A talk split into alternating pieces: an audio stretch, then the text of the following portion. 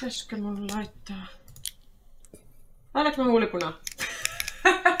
Kysyt vääriltä ihmisiltä. Mä koko ajan kysyn, mitä mä annan mun hiukset? Laitaanko mä huulipunaa? Mä en laittaisi. Joo, tää on taas tämmönen erilainen tällä kertaa. Viileä.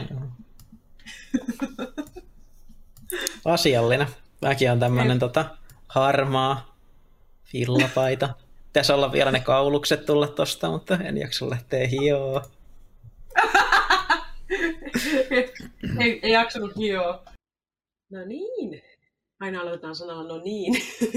Tervetuloa Amir ja Marleena podcastiin jakso kuusi. Plau, plau, me ollaan päästy näin pitkälle. Tota, tänään olisi sitten varmaan tarkoitus vastata, niin kuin uhottiin viime tota, vitosjakson lopussa, että me esitetään kysymyksiä tai avataan semmoinen Hornan, Hornan kattila kaivo kaiken maailman kysymyksille, mitä ää, yleisö haluaa esittää. Niitä on jonkun, jonkun verran vissiin tullut, niin me vastataan niihin ainakin tänään. 14 vastausta, jossa osassa on useampiakin kysymyksiä. Kiitos paljon kaikille kysymyksen esittäneille. Ei olla vielä käyty niitä läpi, niin tälleen valmistautumattomana päästään sitten syventyyn niihin. Ja se mullakin on vihdoin parempi mikrofoni, niin mun ääni ei kuulosta niin ärsyttävältä, että pelkästään mä oon ärsyttävä, niin se on niinku puolet vähemmän. Tätä on oikein ilo kuunnella. Nyt kuulostaa hyvältä, kun on ääni pelittää tänne Samettia. Samettista soundia. No niin, okei. Okay. Wow. Mitäs Amir? What's up today? Tänään on kaunis, kaunis aurinko, kesäpäivä, voi kukat kukkii. Tuntuu, että nyt on, nyt on niinku kesä, pääskyset lentää ja silleen. Varveke-istutukset on alkanut kukoistaa, siirsin juuri tomaatit isompiin ruukkuihin ja laitoin niihin vähän basilikaa myös samaan ruukkuun, kun on kuullut, että viihtyy keskenään. Niin Saas nähdä. Kyllä, näin mulle on kerrottu yhdestä lähteestä. Nice. Laitoin testi. Mitäs tässä? Ihan, ihan mukavasti elänyt aika mekaanista viikkoa tässä, mikä on tuntunut todella hyvältä. Ollut vähän rahahuolia, niin alkanut tuota pokeria pelaa taas. Siihen on sitten, siihen on sitten aika mennytkin, aika, aika kerryttänyt pääomaa. No onko tullut jättivoittoja? ei ole tullut jättivoittoja, on tullut semmoista tasasta nousua, mikä on aina hyvä. Se ei, se ei silleen stressaa ja tuntuu, että etenee sitten siihen tavoitteeseen, eli pääoman kerryttämiseen. No huh, huh. Oispa itselläkin tollanen. Joo, siis ihan, ihan himmeet stressit, kun on huono. Ei, ei koskaan ollut huono rahatilanne, niin nyt, tota, nyt mä oon alkanut havahtua siihen, että apua, tämähän on stressaavaa, pitää miettiä hirveästi koko ajan, apua. Mm, on ja nyt... sama, sama teema. Ja sullahan, su, sulla, sullahan on tämmöinen maailmaa mullistava taidekauppa ja niin hienoja teoksia kuin voi olla. Luulisin, että sulla on niinku niin. miljoona, miljoona kasoissa sä niinku möyrit jo siellä, että sulla on oma huonekin niitä sun kaikkia kultia varten.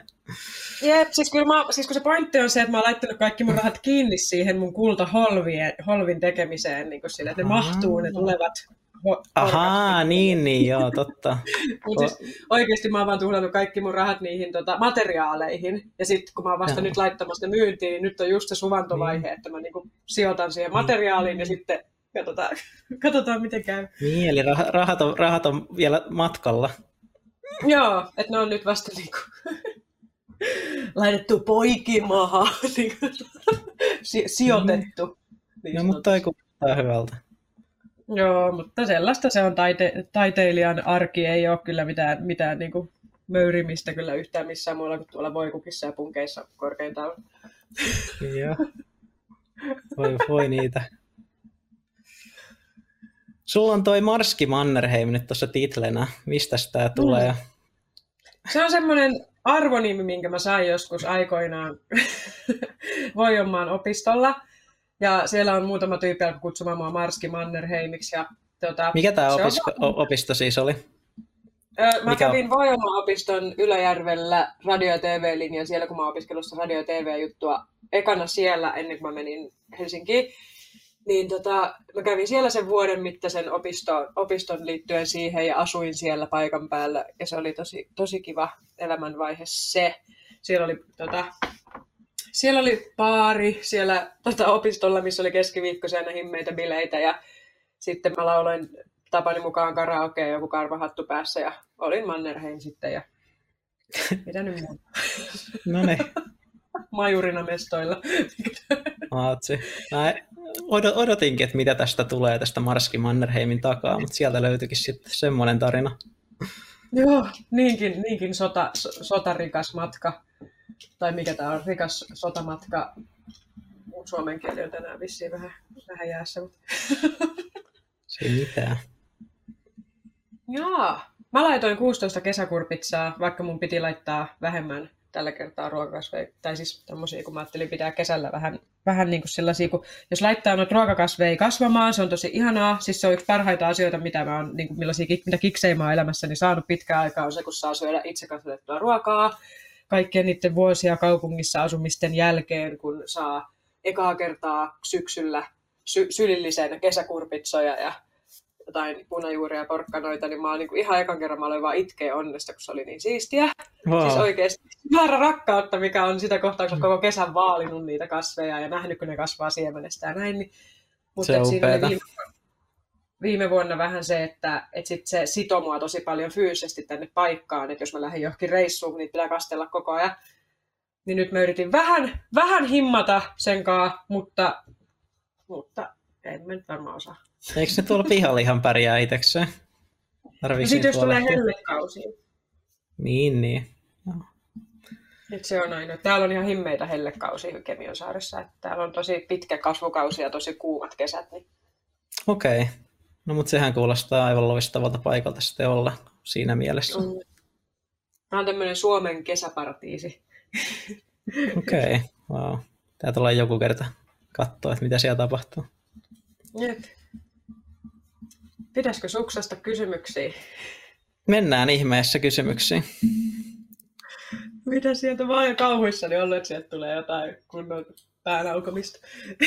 Aina varautuu ensimmäisenä, että joku... Joo, no katsotaan, katsotaan, mitä täällä on. Eli tästä lähtee Viha on tunne, jonka tarkoitus on omien rajojen puolustaminen. Onko teillä ollut tilanteita, jotka ovat pistäneet miettimään käyttäytymisen tasolla oman vihan ilmaisua käyttäytymisen ylilyönnit tai vihan liiallinen tukahduttaminen tai rationalisointi? Helvetin hyvä kysymys. Haluatko aloittaa? Odotas me vielä sisäistä vähän tämän.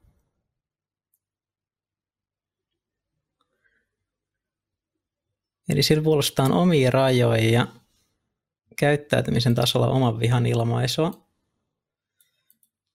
No toi on, toi on silleen paha, että tota, aika harvoin sitä suut, suuttuu kovin pahasti, aika harvoin jengi tulee sille voimakkaasti omien rajojen yli. Mutta sitten jos tulee, niin kyllä mä sen niin kuin nykyisin pyrin ilmaiseen aika, aika voimakkaasti. Että on mulla aikaisemmin mä oon miettinyt, että viha on semmoinen niin kuin tunne, mitä ei saisi ilmasta. Et... Ja sitten mä en ole pitkään aikaan ilmassutkaan sitä, ja sitten se on ollut tosi raskasta, kun tuntuu, että ei sitten saa pidettyä niistä omista rajoistaan kiinni. Ja sitten kun on niin kuin myöhemmin oppinut ilmaisee sitä, että ne niin kuin ekat kerrat siinä vihan ilmaisussa on ollut, ollutkin tosi vaikeaa ja se on tuntunut oudolta ilmaista sitä omaa suuttumusta, mutta sitten kun on jotenkin muuttanut sitä ajatusmallia, että viha on niinku tunne ja mä oon ajatellut, että se viha on semmoinen positiivinen tunne ja mulla oli tosi jossain vaiheessa semmoinen vaihe, että mä olin niinku tosi kikseissä vihasta, että jos mä olin niinku vihainen, niin mä olin silleen, jes, viha on hyvä tunne, tätä vihaa pitää rakastaa. Niin, öö, no kyllä välillä, välillä on semmoista tota niin, fiilistä, että sitä vihaa, vihaa olisi hyvä tukahduttaa, mutta sitten jos se tukahduttaa, niin siitä jää vähän semmoinen paskamaku suuhun.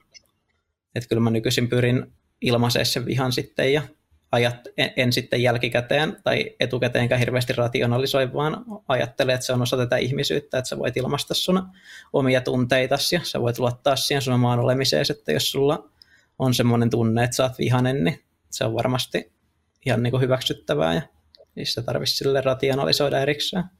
Ilma, ilmaiseen menee ja yleensä se johtaa hyviin keskusteluihin ja saa sitten sen asian monesti käsiteltyä, mistä se viha nousee, ja jos se ei saa, niin sitten on ainakin saanut tuotua sen oman kantansa esille. Miltä se tuntuu, tämän, miten sä kuvailisit vielä syvemmin sitä, että, jos, että kun sä niin kuin, et pidä kiinni sun rajoista, tai on, niin, kuin, niin, mit, niin miten, miltä se niin kuin, tuntuu se tavalla, tai mitä siitä seuraa, jos sen vihan tukahduttaa? niin kuin vaikka tuleeko tietynlaisia kehollisia tuntemuksia tai niin kuin, että mi, mitä sä oot kokenut sun elämässä siitä seuraa, jos sä tukahdutat sen? Sitten tulee semmoinen heikko olo ja sitten semmoinen kanssa vähän pelokas olo. Että sitten tulee myös tavallaan pelokas olo tulevaisuutta kohti sillä määrin, että jos on omat rajat ylitetty ja ei ole saanut puolustettua niitä, niin sitten vähän niin kuin pelkää sitä tulevaa myöskin, että tuleeko tulevassa myös semmoisia tunteita tai semmoisia tilanteita, missä ei saisi puolustettua omia rajojaan. Ja sitten kun niitä omia rajojaan saa puolustettua, niin sitten on niin kuin luottavampi fiilis mennä vaikka sosiaalisiin tilanteisiin ja nähdä ihmisiä ylipäätänsä, koska voi luottaa siihen, että, että voi käyttäytyä sillä tavalla kuin tuntee. Voi luottaa siihen omaan tunteeseen, että millä tavalla haluaa käyttäytyä ja niihin omiin kokemuksiin vaikka rajojen rikkomisesta? Hmm. Hmm. Mites sulla uh. itsellä? Toi on diippi kysymys ja mä ihan ensimmäinen kysymys, että olet, vai oliko, että olet, oletteko pohtinut, niin olen hyvin paljon. Hmm. Ja, tai niin kuin, että, että se on ollut mulla aika iso teema elämässä. Ja niin kun ihan pelkästään, jos mä nyt mietin vaikka sellaista tosi yksi, jos me lähdetään sitä, sitä rajajutusta vaikka liikkeelle, niin tai no ensinnäkin on, mä näen itse, että, tai mä oon itse erottanut, että on kahta erilaista vihaa. On niin, kuin niin sanotusti mustaa vihaa ja sitten on punaista vihaa.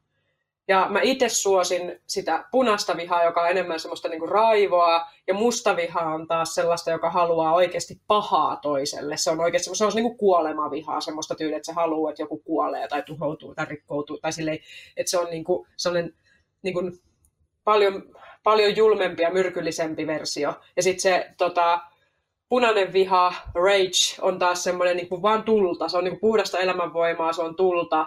Ja se on sellaista tavalla, että se voi tulla rakkaudesta myös. Että siinä ei ole mitään tarkoitusta tuhota toista ihmistä, mutta siinä on tarkoitus herättää. Niin kuin, että vittu näe, mitä sä teet.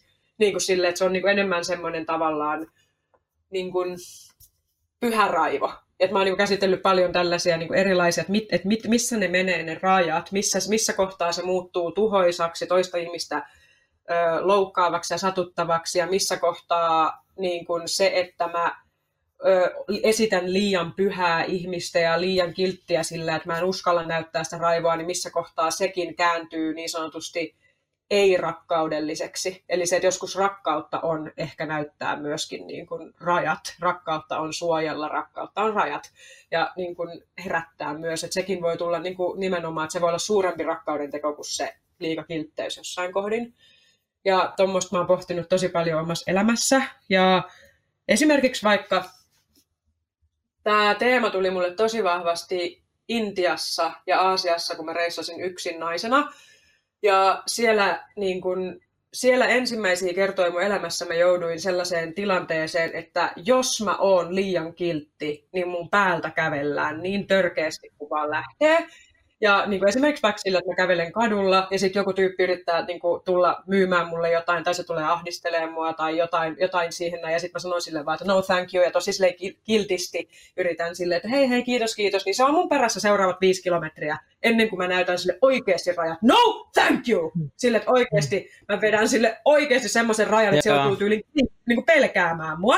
Niin kuin, että se on vähän semmoinen jopa väkivaltainen, mutta se on myös sama. Sitten mä aloin tajuamaan, että toi on se tapa, miten myös paikallisetkin siellä käyttäytyy, kun me tutustuin niin kuin johonkin indialaisiin naisiin, niin ne sanoi just sitä, että ei ne nyt tietenkään raivoa siellä joka toiselle tyypille, että ei se ole se, niin kuin, että, se että se voi tehdä smoothimminkin, mutta kun mä huomasin se, että kun mä tulin suomalaisena, niin mä olin tosi naivi, tosi sinisilmäinen, tosi ylikiltti, niin mä jouduin to- koko ajan ongelmiin, ihan koko ajan, niin kuin sen takia, että mä en osannut, niin kuin, mä en uskaltanut olla törkeä, kun mä kelasin, että en mä halua luoda semmoista maailmaa, missä, missä kaikki on niin törkeitä toisilleen, Mutta sitten kun mä tajusin, että ei siinä ole kyse törkeydestä sillä tavalla, tuommoisessa tommosessa, niin kuin, ha, nälkäisten haamujen valtakunnassa niin sanotusti, eli missä on vaan niin kuin, liikaa ihmisiä niin sanotusti, ja se, silleen, miten mä Siis silleen, että se on vaan semmoinen, että, niin että, että siellä on, siellä on niin kuin nälkäisiä petoja kadut täynnä ja sitten sit ne niin kuin kaikki haluaa sulta jotain tyyppinen tilanne ja semmoista, semmoista niin kuin, ja sen on tullut samaa monilta, jotka on reissannut Intiassa, että se on se fiilis, että kaikki haluaa sulta jotain.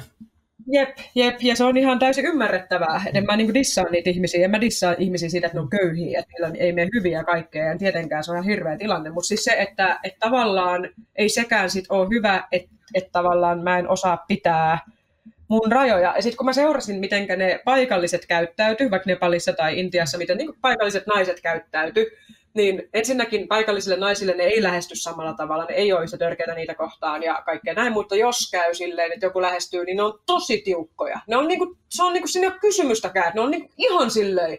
Ja sitten se toimii kerrasta. Se toimii kerrasta, sun ei tarvitse viittä kilometriä sanoa sille monta kertaa no thank you, vaan sanot kerran sen silleen kunnolla, niin se jättää sut rauhaa. Kun se sitten niinku testaa, testaa sitä, että tarkoitatko sitä oikeasti tavallaan.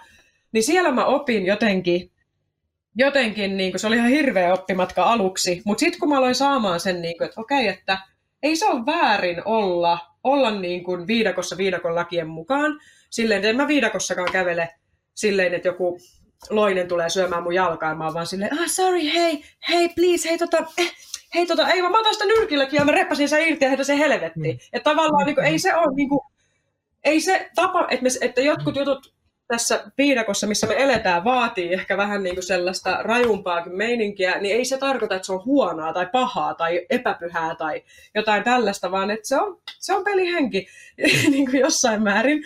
Mutta totta kai niin kuin, niin kuin, niin kuin minimaalinen voimankäyttö ja minimaalinen kärsimyksen aiheuttaminen on viisasta ja kehityksellistä ja mestarillista kaikilla tasoilla, että mä sitä meinaa pitää niin kuin vaan räiskiin menee.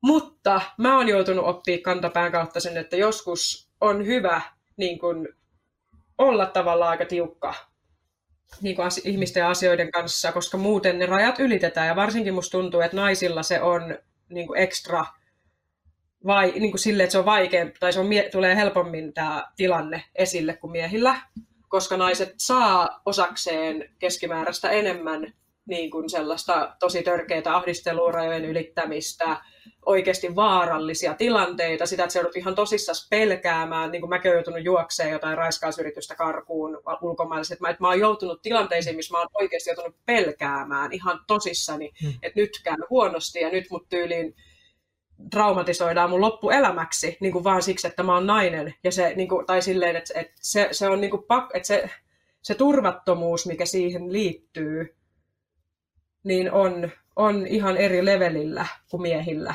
Ja sen takia mä uskon, että monet naiset on joutunut kehittämään semmoisen aika raivokkaan niin kuin rajojen vetämisen valitettavan nuorena jo. Tai silleen, että eihän se kivaa ole, että joutuu kehittää sellaisen aika kovan kuoren välillä, että selviää. Ja totta kai niin kuin, en mä tiedä. Ehkä siinä on joku sellainen kaava, että mun piti ensin tehdä se raivolla, jonka jälkeen mä sain itsevarmuuden siitä, että mä pystyn pitämään mun rajat. Ja sitten mä pystyn laskemaan koko ajan sitä tavallaan raivoa pois ja tekemään sen niin kuin, yhtä vahvasti, mutta ilman, ilman vihaakin mutta että se on semmoinen matka, mutta se pitää varmaan aluksi ehkä raivata, raivata, jos tuntuu, että on siinä heikossa tilassa ja siinä turvattomassa tilassa ja kokee, että mun rajojen yli on kävelty monta kertaa, niin ehkä se alku, alku pitää tehdä ehkä semmoisella vähän voimakkaammalla, ehkä ylilyödystikin, it's fine, ja, mutta sitten, että sen jälkeen sä opit sen ja voit luottaa, että mä osaan pitää niin kuin itsestäni huolta ja mä osaan pitää muraa, että mä voin kävellä Delhin kadulla yksin naisena, mä osaan se homma, mä tiedän miten se tehdään. Mm. Niin sen jälkeen sä pystyt niin kuin, laskemaan niitä aseita niin sanotusti ja tekemään sen smoothimmin ilman, ilman niin kuin sitä vihaa siinä, mutta että se tulee niin kuin, silleen sieltä niin kuin, jostakin jostakin, en, en mm. sano mistä asti, niin kuin se voima sinne. Mm. Niin, että et se, mutta et, mm, et mä uskon, että ihmiset, jotka joutuu käyttämään vihaa paljon, niin se voi johtua siitä, että ne ei ole ihan varta jotenkin, että se on, voiko se johtua siitä, että ne ei sit niinku koe, että ne on turvassa? Koska mitä enemmän ihminen kokee, että se on turvassa, se vähemmän se tarvii sitä. En tiedä. Ja näin mäkin sinne. Kuulostaa kunnon tulikokeilta, että voi Delhin kaduilla kävellä yksinään naisena. Et sitten on päässyt pitkälle. Voisitko suositella tuommoista Intian Aasian reissua, tämmöisen rajojen pitämisen op- opettelua? Totta kai. Siis siellähän reissaa, niin kuin Riku ja Tunnekin on jauhannut just siitä, mitä, että, että maailmalla on paljon paljon yksinäisiä naisia, jotka menee tuolla ympäriinsä. Munkin ystäviä on mennyt naisena yksin jollakin moottoripyörällä Etelä-Amerikan halki ja ihan täysin pysynyt. Niin kuin, että se, siinä on, että, niin kuin, riippuu vähän, että missä paikoissa menee ja miten. Ja, et, et kyllä ei se, ei se niin kuin, vaikka sanotaan, että maailma on vaarallinen, niin kyllä siinä on myös paljon, paljon niin kuin sellaista, sellaista väriä mahtuu siihen mustavalkoisuuteen sekaan, että, että kyllä mä itse suosittelen niin kuin näkemään Joo. mieluummin kuin pelon takia paikoille, koska ne opettaa ihan valtavasti sellaisia juttuja, mitä sieltä paikaltaan ei vaan opi. Kyllä, ja monesti noin, mitä pelotellaankin, niin ne on yleensä hieman ylikorostettuja, pelot ylipäätänsä. Ja siellä on paljon, paljon oikeasti niin kuin väkivaltaa ja paljon, paljon niin kuin oikeasti ikäviä juttuja, mutta anyway. Mutta sitten, hmm, mitä muita siinä oli tuossa vihassa? Siinä oli jotain muita kysymyksiä liittyen. No, Miten siinä ihan lopussa Se oli, että viha on tunne, jonka tarkoitus on omien rajojen puolustaminen. Onko teillä ollut tilanteita, jotka ovat pistäneet miettimään käyttäytymisen tasolla oman vihan ilmaisua, käyttäytymisen ylilyönnit tai vihan liiallinen tukahduttaminen tai rationalisointi? Niin.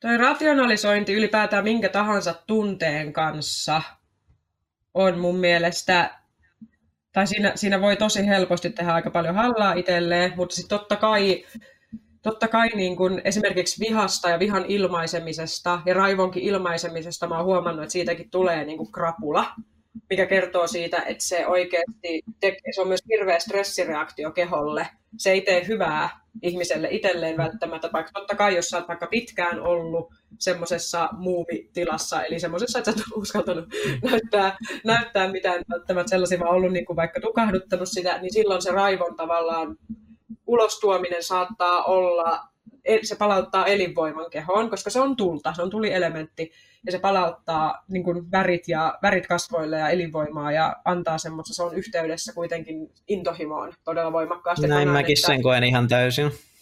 Jep, että se on tulipunainen rage, passion, että et, niin kuin ne on intohimo, raivo, niin kuin luovuus, seksuaalisuus, kaikki, kaikki ne on niin kuin, jollain tavalla ne on sitä samaa, samaa niin kuin voimaa. Ja sen takia sen tulen tukahduttaminen on se, mikä saattaa mahdollisesti jopa sairastuttaa ihmisen pahimmillaan, ja se voi viedä värit koko elämästä. Mä luin semmoisen artikkelin semmoisesta miehestä, joka oli ö, ollut tämmöinen liian kiltti mies koko elämänsä, ja hän oli ollut aina se, joka niin kuin antoi periksi muille, ja oli aina se semmoinen turvan alle. Ja sitten hän koki, että hän masentui tosi voimakkaasti, siltä hävisi värit, kuulemma ihan konkreettisesti värit, että se ei nähnyt, että, se, että kaikki muuttuu tosi harmaaksi, että mikään ei tuntunut miltään. Eli kun tukahduttaa sen yhden ääripään, niin sit se vie sitä koko väripaletista muutakin. Niin sitten se oli mennyt vihaterapiaan, missä oli laitettu niin kuin pamppu käteen ja tyyny, mitä pitää hakata. Ja niin kuin, se oli ensin ollut ihan sellainen niin kuin lötkö vaan silleen, että ei uskaltanut tyyliä edes lyödä pampulla se tyynyä. Ja sitten kun se ohjaaja oli se, että nyt on, tonne, tonne mennä! Niin, kuin, niin, niin, niin sitten se oli alkanut jossain kohtaa vaan silleen, voi saatana!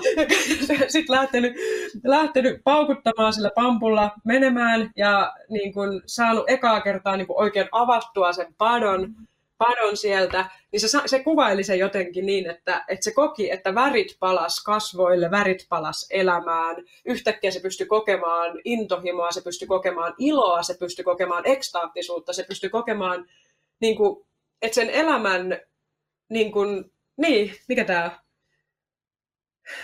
Onnellisuus, onnellisuus ja kaikki tämä tämmöinen, että se pystyy ylipäätään elämä syttyy eloon, niin palautui takaisin sen jälkeen, kun se avasi sen niin kuin raivon kanavan, niin se kertoo siitä, miten isosta voimasta siinä on kyse ja miten tuhoisaa sen voiman niin kuin supressaaminen ja sen voiman demonisoiminen on.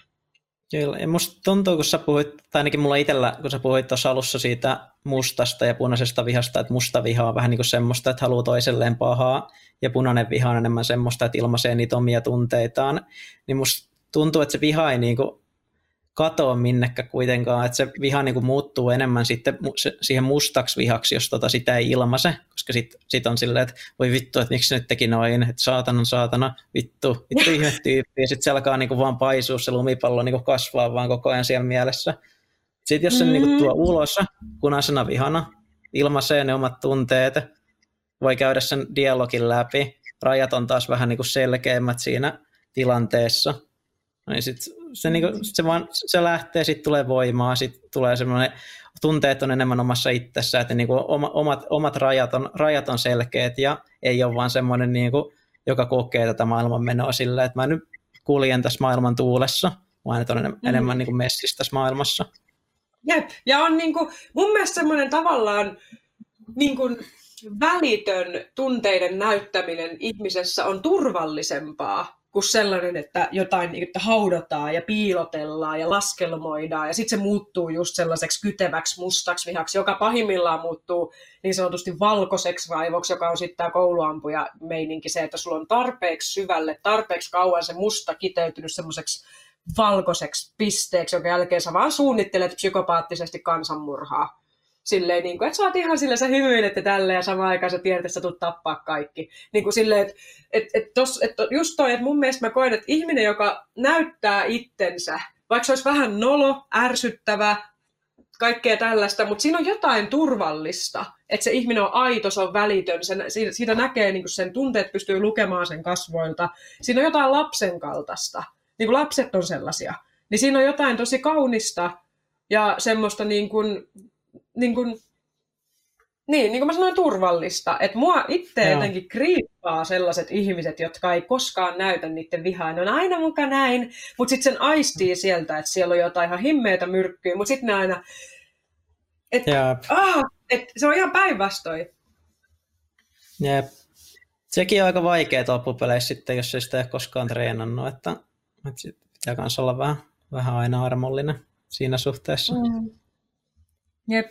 Ja siis totta kai tunteiden, jos miettii taas tähän henkiseen puoleen, tai ei se nyt ole, se on no, henkinen kautta, psyykkinen kautta, millä nimestä nyt haluaa kutsua, mutta niin kuin, no vaikka nyt noissa henkisissä kirjoissa on puhuttu just siitä, että miten niin kuin, kun on niitä ää, tiettyjä juttuja, mitä on tärkeää kehittää, niin esimerkiksi vaikka omien tunteiden il, niin kuin, tunteiden ilmaisu, esimerkiksi vaikka se, että on niin kuin hyvä oppia jollain tavalla tulla, niin kuin, jollain tavalla ei nyt liikaa kontrolloida ja hallita ja tukahduta. Pointti ei ole tukahduttaa, mutta se, että ei myöskään ole tavallaan omien tunteidensa armoilla aivan täysin, vaan että oppii myös sitä sellaista, että okei, että, miten, että mulla tulee vihaa, mutta miten mä ilmaisen sen, että tarviiko mun alkaa raivoamaan, ja tarviiko mun olla aina semmoinen tavallaan myöskään automaattisille, että mä aina, aina automaattisesti vaan menen tämän niin kuin sieltä, mistä aitaa matalin.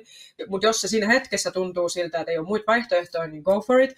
Mutta jo sitten kun alkaa kehittymään siinä tunteiden hallinnassa, niin se voi mennä oikeastaan jossain kohtaa siihen, että, että esimerkiksi mitä mä opettelen tällä hetkellä on se, että, että mulla tulee vihaa, niin sen sijaan, että mä alan niin raivoa, niin mä yritän opetella menee siihen, että mä sanon vaan, että nyt, nyt mulla tulee vihaa. Ja, et, ja, ja mä yritän mennä sinne myös sinne suruun tai pettymykseen tai pelkoon, mikä on siellä alla, mikä sen laukaisee, koska viha harvemmin on niin kuin vaan yksin. Et silloin yleensä kokemus loukkaamisesta, kunnian tai tämmöisen menettämisestä. Joku on niin kuin loukannut sua, tai suru, tai pelko, hätä. Ja sitten se viha vaan niin kuin suojelee tavallaan niitä alempia tunteita, niitä herkempiä tunteita.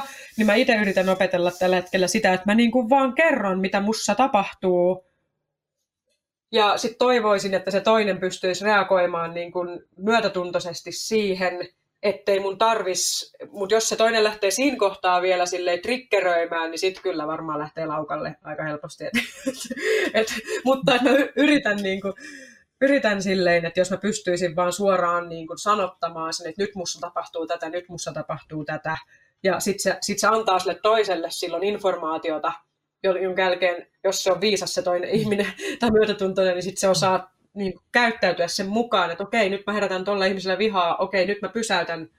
Ja, niin kuin, Joo, Mut se on aika hienovarasta. Niin. niin.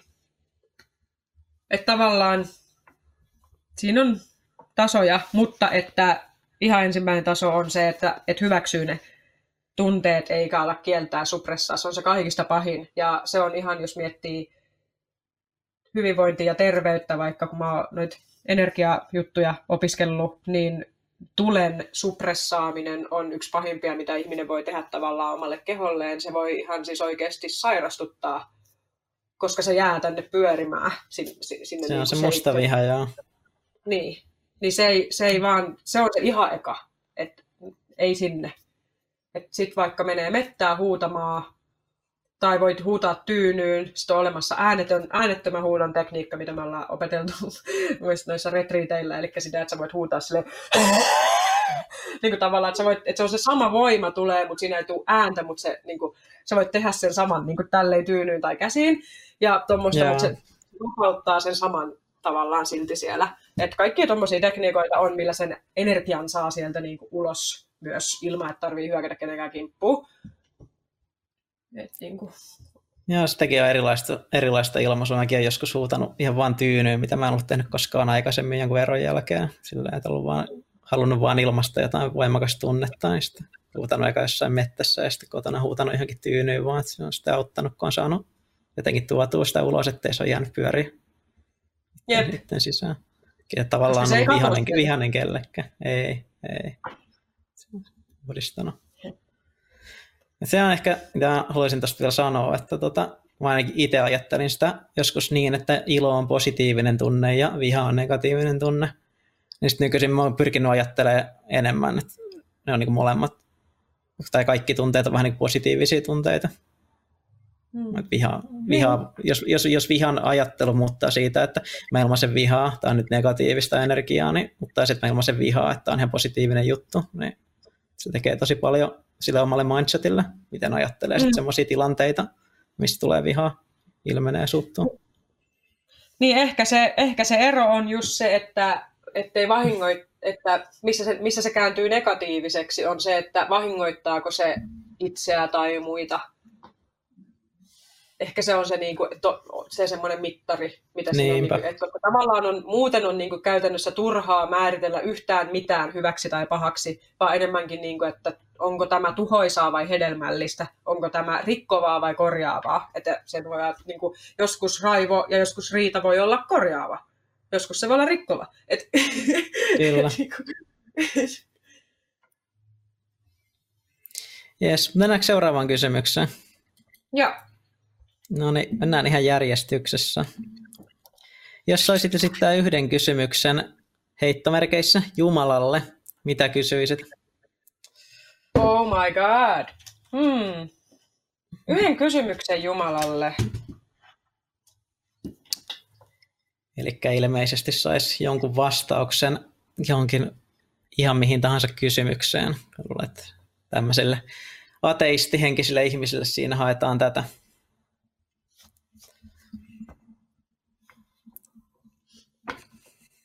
Hmm. Joku sellainen kysymys, minkä vaan Jumala voi tietää, mitä ei voi tietää mikä Wikipedia. Hmm. Olisi vähän tyhmää esittää sellainen kysymys, mikä löytyisi Wikipediasta. mikä on Ruotsin pääkaupunki? Ai vittu, se oli vieläkin se. hmm.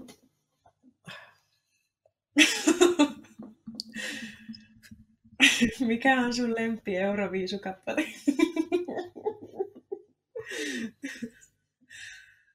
hmm.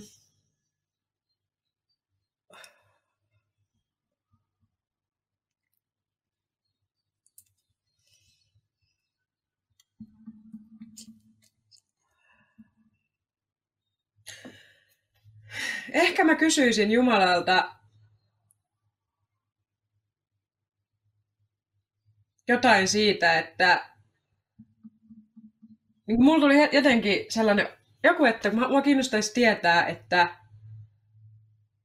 miten Jumala syntyi, tai mistä Jumala ilmestyi, tai mikä on se, hän, mistä hän on tullut. Mikä... Ei hitto, siis mulla oli ihan sama kysymys, tota, mitä mä olisin kysynyt. Mulla oli ihan sama mielessä.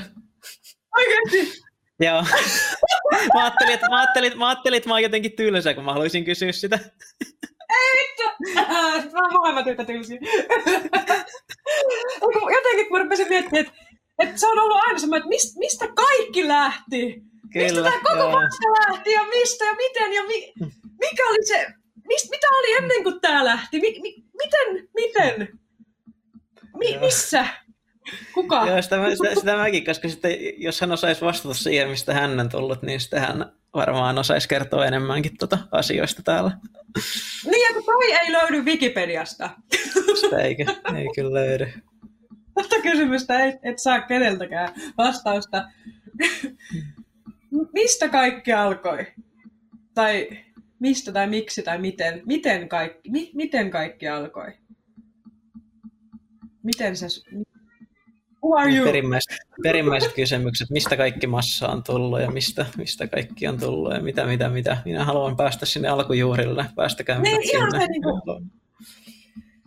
Mutta ehkä se on mun inhimillisen mielen sellaista rajoittuneisuutta, että kun täällä materiaalisessa maailmassa kaikki alkaa ja loppuu, koska tää, täällä on aika ja täällä on, tai täällä on tää, nämä niin prosessit, materiaaliset prosessit, esimerkiksi tämä kasvi syntyy siemenestä ja sitten se kuolee ja tulee seuraava siemen, niin, mutta et, mitä jos niin kuin oikeasti noissa isoissa ulottuvuuksissa sellaista käsitettä ei tavallaan edes tarvita, koska...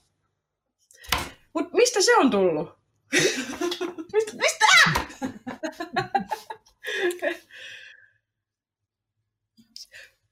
Alussa oli sana,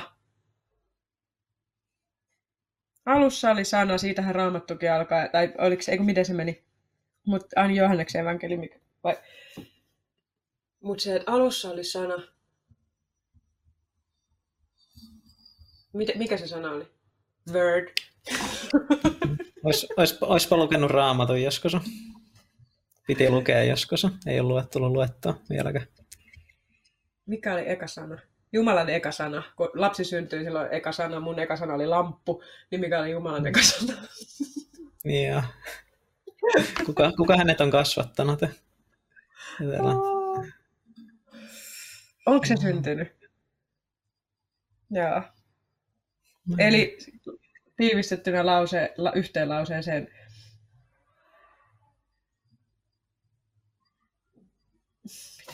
Miten se olisi sanonut? Miten kaikki alkoi?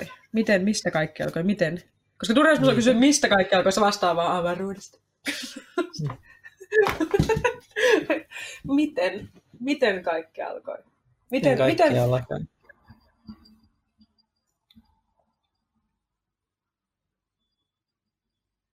Luomiskertomus.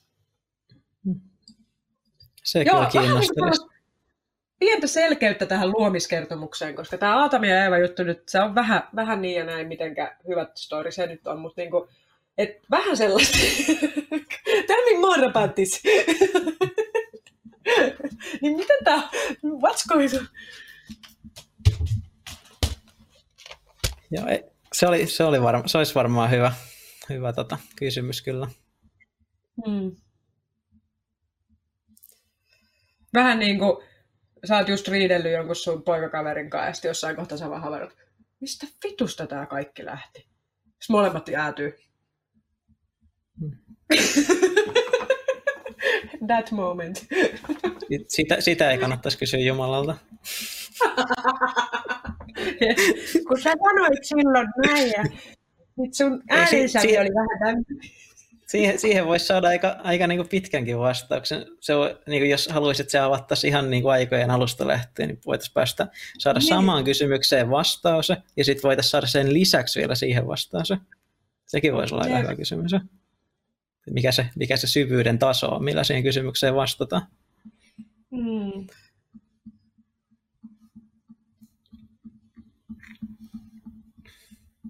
Miten kaikki alkoi? Läpäli ja kännis.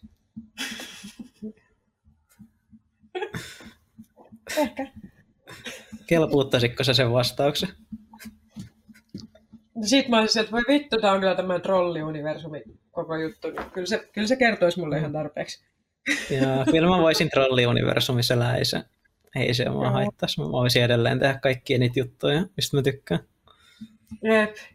Se vaan antaisi semmoisen hyvän vahvistuksen tähän, minkä tiedetään jo valmiiksi. Kyllä.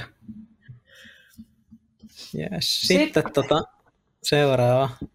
Miten tunteesi vaikuttavat päätöksentekoosi? Haluatko aloittaa? Mä voin, mulla on aika, aika lyhkäinen luultavasti. Mä, kyllä, mä kuuntelen mun tunteita. Et mä, mä rationalisoin eka tosi pitkään. Sitten mä katson, mikä fiilis mulla herää. Ja sitten mä seuraan sitä fiilistä. Yleensä niin päin. Ajattelu taustalla ja sitten mä otan, että se fiilis herää ja menen sen perässä. Jos ei mitään tunnetta nouse, niin sitten mä luotan siihen, mitä mä oon ajatellut. Mä saatan, tota, saatan sitten tehdä paljon päätöksiä järjen varassa ja sitten se tunne herää tulevaisuudessa varmemmin.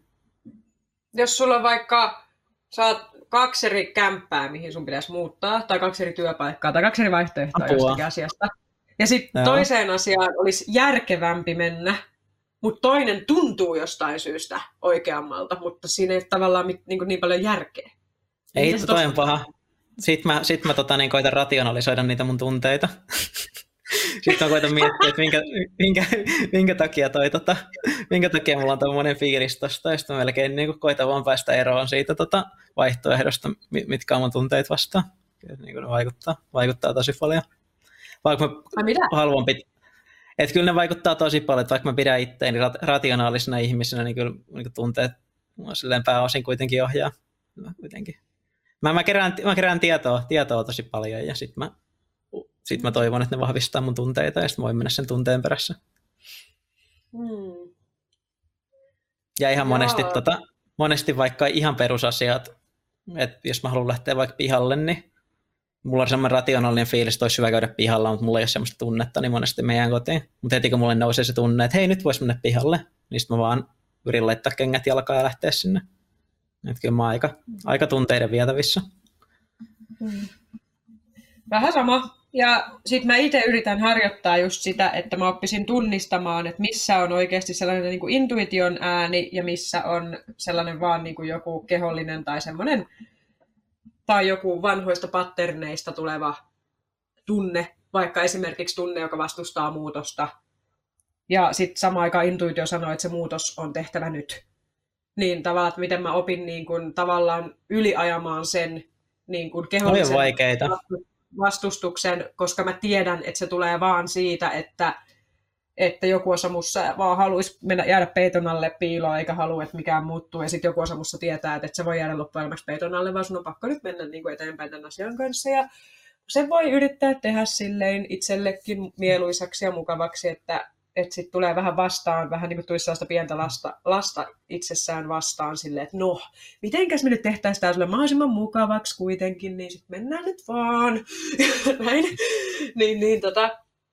Mutta että kyllä mäkin oon, mä oon todella intuitiivinen ja mä opettelen sitä koko ajan enemmän ja enemmän. Että käytännössä mun yksi, yksi elämän tämän hetken niin suurimpia intohimoja on opiskella intuitiota. Ja mä oon tehnyt sitä nyt niin tosi tosi voimakkaasti erilaisilla metodeilla.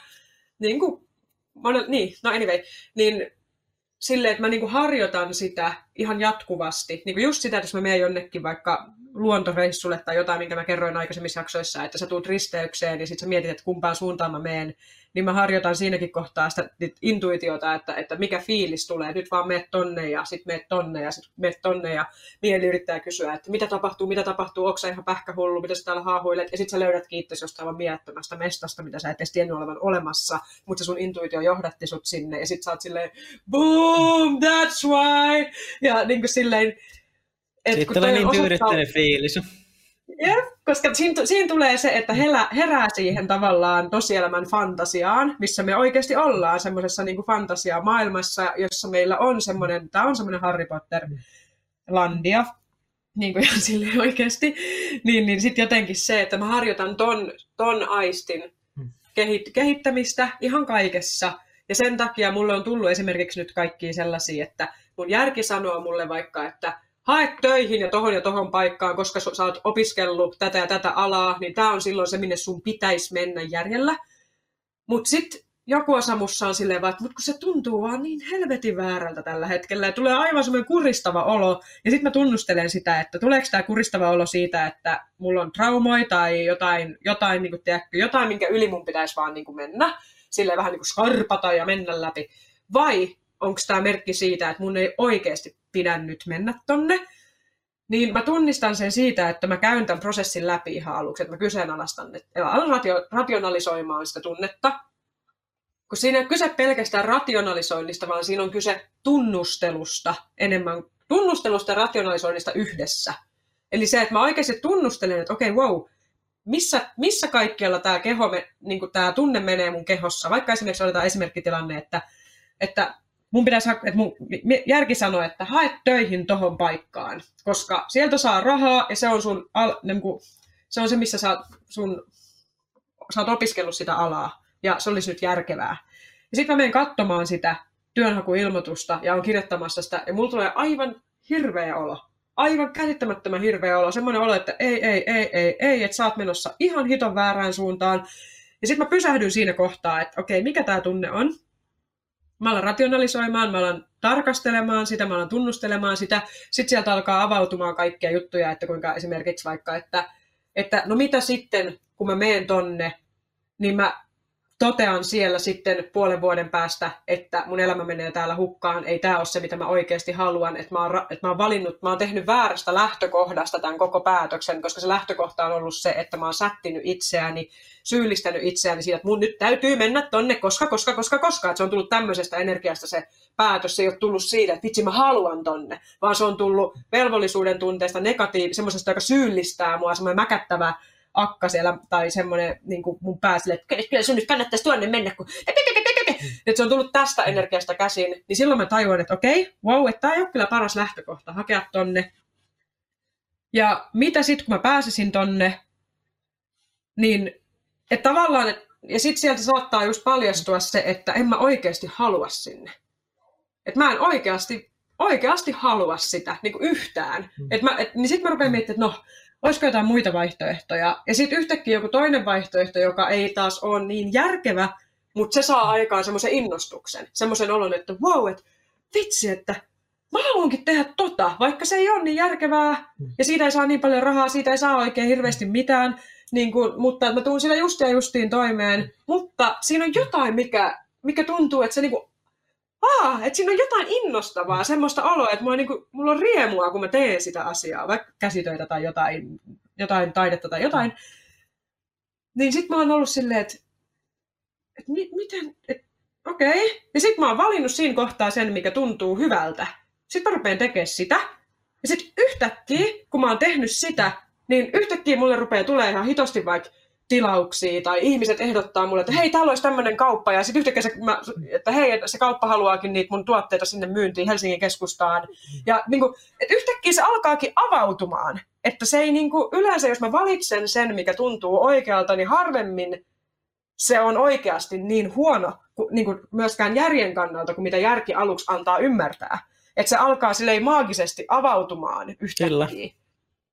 Niin tietenkin on... siinä se koko, koko maailma tulee jotenkin sun tueksi siinä ihan ihmisiä myöten lähipiiristä ja se on jotenkin se on niin upeeta se meininki, että sä sitten alat, alat seuraa omaa intuitioasi ja sitten se maailma kantaa sitä valintaa, mitä sä oot tehnyt.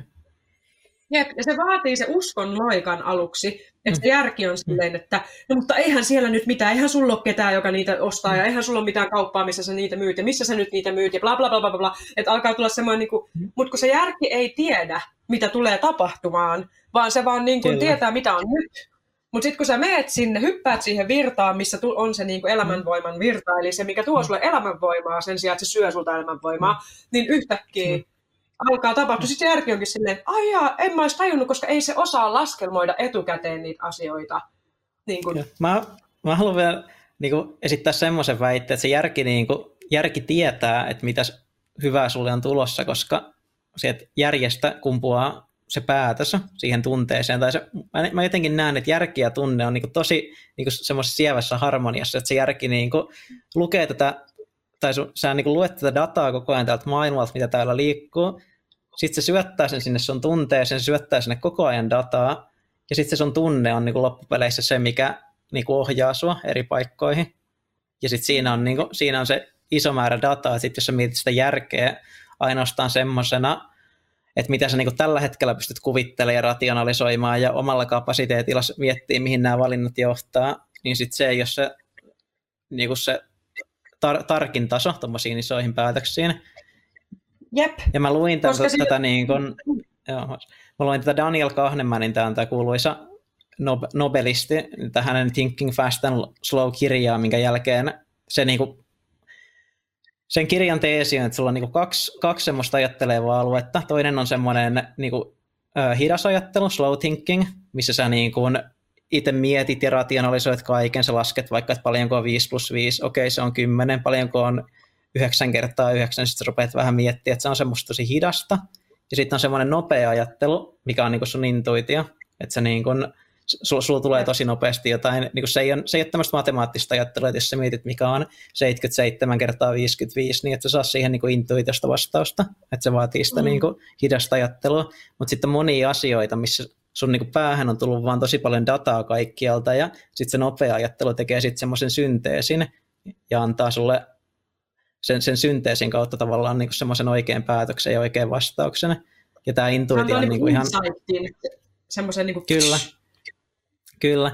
Ja sä voit kaikilla aloilla kehittää sitä intuitiota, vaikka joku hyvä tennispelaaja niin voi niin kuin intuitiivisesti vaikka miettiä, että se menisi järkevästi tekemään jonkun päätöksen sinne kentälle, mutta sitten se niinku lyö eri, erilaisen lyönnin, lyönnin sen takia, että sille tulee semmoinen tunne, että tämä on nyt tähän tilanteeseen hyvä lyönti, että se ei niinku pysty järjellä miettimään, että miksi se niinku tekisi sen, vaan se niinku kaikesta sen tiedosta, mitä se on kehittänyt elämänsä varrella ja kaikesta, mitä sen mieli lukee, niin se pystyy tekemään tämmöisen tosi nopean päätöksen, ja hänellä on yleensä joku pari sekuntia aikaa tehdäkin se päätös, että ei siinä voi niin kuin alkaa ratkoa mitään, ottaa paperia ja kynää ja alkaa piirtellä jotain kuvioita ja ratkoa, että mikähän tähän olisi se optimaalinen juttu. Ja mä näen, näen itse, että sama tuommoisissa isoissakin päätöksissä, että ei niissäkään välttämättä tarvitse miettiä mitään montaa päivää sitä juttua, vaan se saattaa olla joku, joku tosi simppelikin tunne, että okei, tämä nyt ei vaan kannata ja nyt, nyt mun kannattaa vaikka mennä hakemaan tähän työpaikkaan, koska tämä tuottaa mulle iloa, nyt mun kannattaa jättää tämä pois, nyt mun kannattaa lähteä panostaa tähän käsityöjuttuun, koska musta tuntuu, että se on oikea ratkaisu. Ja mä jotenkin mm. näen, että se järki, järki antaa siihen tosi iso inputin myöskin. Että sitä, mä, myöskään. On, on. mä haluan ajatella, että se, niinku, se ei ole pelkät, pelkät tai silleen, että mä en halua niinku erotella niin voimakkaasti mm. järkitunteet, järkitunteet, vaan ne on mm. niinku yhdessä. Mm. Kyllä. Ne on, ne on, ne on niin kuin nimenomaan semmoinen, mä näen, että ne on niin kuin, että tunne on käytännössä se meidän, niin kuin, öö, miten mä sanoisin, se on se meidän e- eläin, se meidän avatar tai se eläinhahmo, missä on kaikki meidän alitajunta, meidän varastoituneet kokemukset, meidän yhteys niin kuin monella tasolla aistien kautta tähän ympäristöön. Eli siellä on niin kuin, ö, niin kuin just niin kuin kaikki se, mikä on meidän niin kuin sellaista tavallaan dataa, mitä me ei järjellä tai millään semmoisella niin kuin arkijärjellä pystytä niin kuin havaitsemaan meidän tietoisuuden kentässä. Eli se vaikka, että meillä on yhteys niin kuin maailman sykleihin, meillä on yhteys luontoon tuolla ulkona, meillä on yhteys tähän tilaan, meillä on yhteys niin kuin semmoisilla näkymättömillä tavoilla ihmisiin koko ajan ja kaikkeen tavallaan semmoista, niin kuin, että me ollaan ihan valtavassa niin kuin verkostossa koko ajan, jota meidän keho havainnoi ja meidän systeemi havainnoi. Ja sitten meidän ajattelu ja järki on käytännössä vaan semmoinen niin muotovoima, joka pistää asioita muotoon, tarkastelee, järjestelee, laittaa, niin kuin, se, on, se on vähän niin kuin varastomies, joka hoitaa niin kuin vaan sikanopeasti, pistää niin kuin asioita sille oikeille hyllyille ja laittaa ja syöttää ja tämmöistä. Ja että ne, on, että ne kumpikaan ei niin kuin, tavallaan toimi niin kuin, kauhean hyvin yksin, koska sitten jos se on pelkkää sitä muoto, tai sitä pelkkää sitä niin kuin, tunnemassaa, niin se on vaan käytännössä sellaista vähän niin kuin, öö, miten nuo joku selvänäkijät kuvas, että, että tunnekeho ihmisellä näyttää siltä, niin kuin siinä menisi kaikkia tällaisia vaikka pilviä ja salamoita ja semmoisia tuulia, ja että se on niin kuin sellaista luonnonvoimaa, se meidän tunne, tunnekenttä, ja se on sitä niin kuin aistimaailmaa, ja sitten taas järki on se, joka ottaa niin kuin haltuun sen koko massan ja järjestää sitä oikeisiin paikkoihin, ja sen takia ne on niin kuin semmoinen erottamaton kaksikko.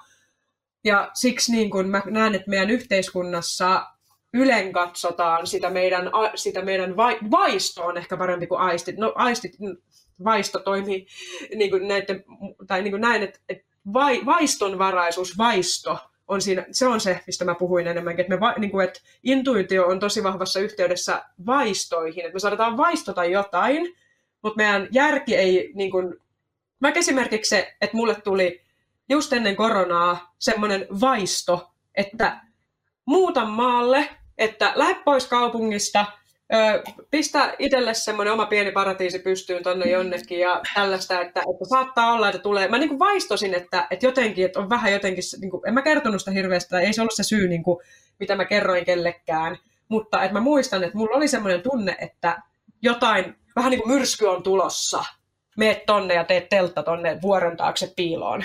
Että niin kuin vähän tällainen. Ja sitten kun tuli korona, niin mä repesin silleen, että wow, että mulla oli semmoinen vaisto, vähän niin kuin, että jotain, jotain, something is coming. Ja sitten mä tulin tänne, ja nyt mä oon niin kuin lockdownissa tällaisessa merenrantaparatiisissa sen sijaan, että mä olisin siellä yksiössä Turun keskustasta. että et, et, en mä tiedä, onko tämä, tämä voi kuulostaa jollekin vähän mielipuoliselta, mutta sille, että et mä koen, että se meidän vaistonvarainen systeemi on yhteydessä niin kuin sellaiseen määrään informaatiota, mitä on niin kuin jotenkin en mä tiedä voiko ihminen aistia mitään, mitään koronaa, mutta aistii ehkä niin kuin jotenkin sellaista, en mä tiedä. Se on ehkä semmoinen vähän selittämätön juttu, enkä mä lähde sitä enempää selittämään. Mutta mulla oli vaan sellainen tunne, että nyt, että nyt että muuta tonne, niin sulla tulee olemaan siistimpää.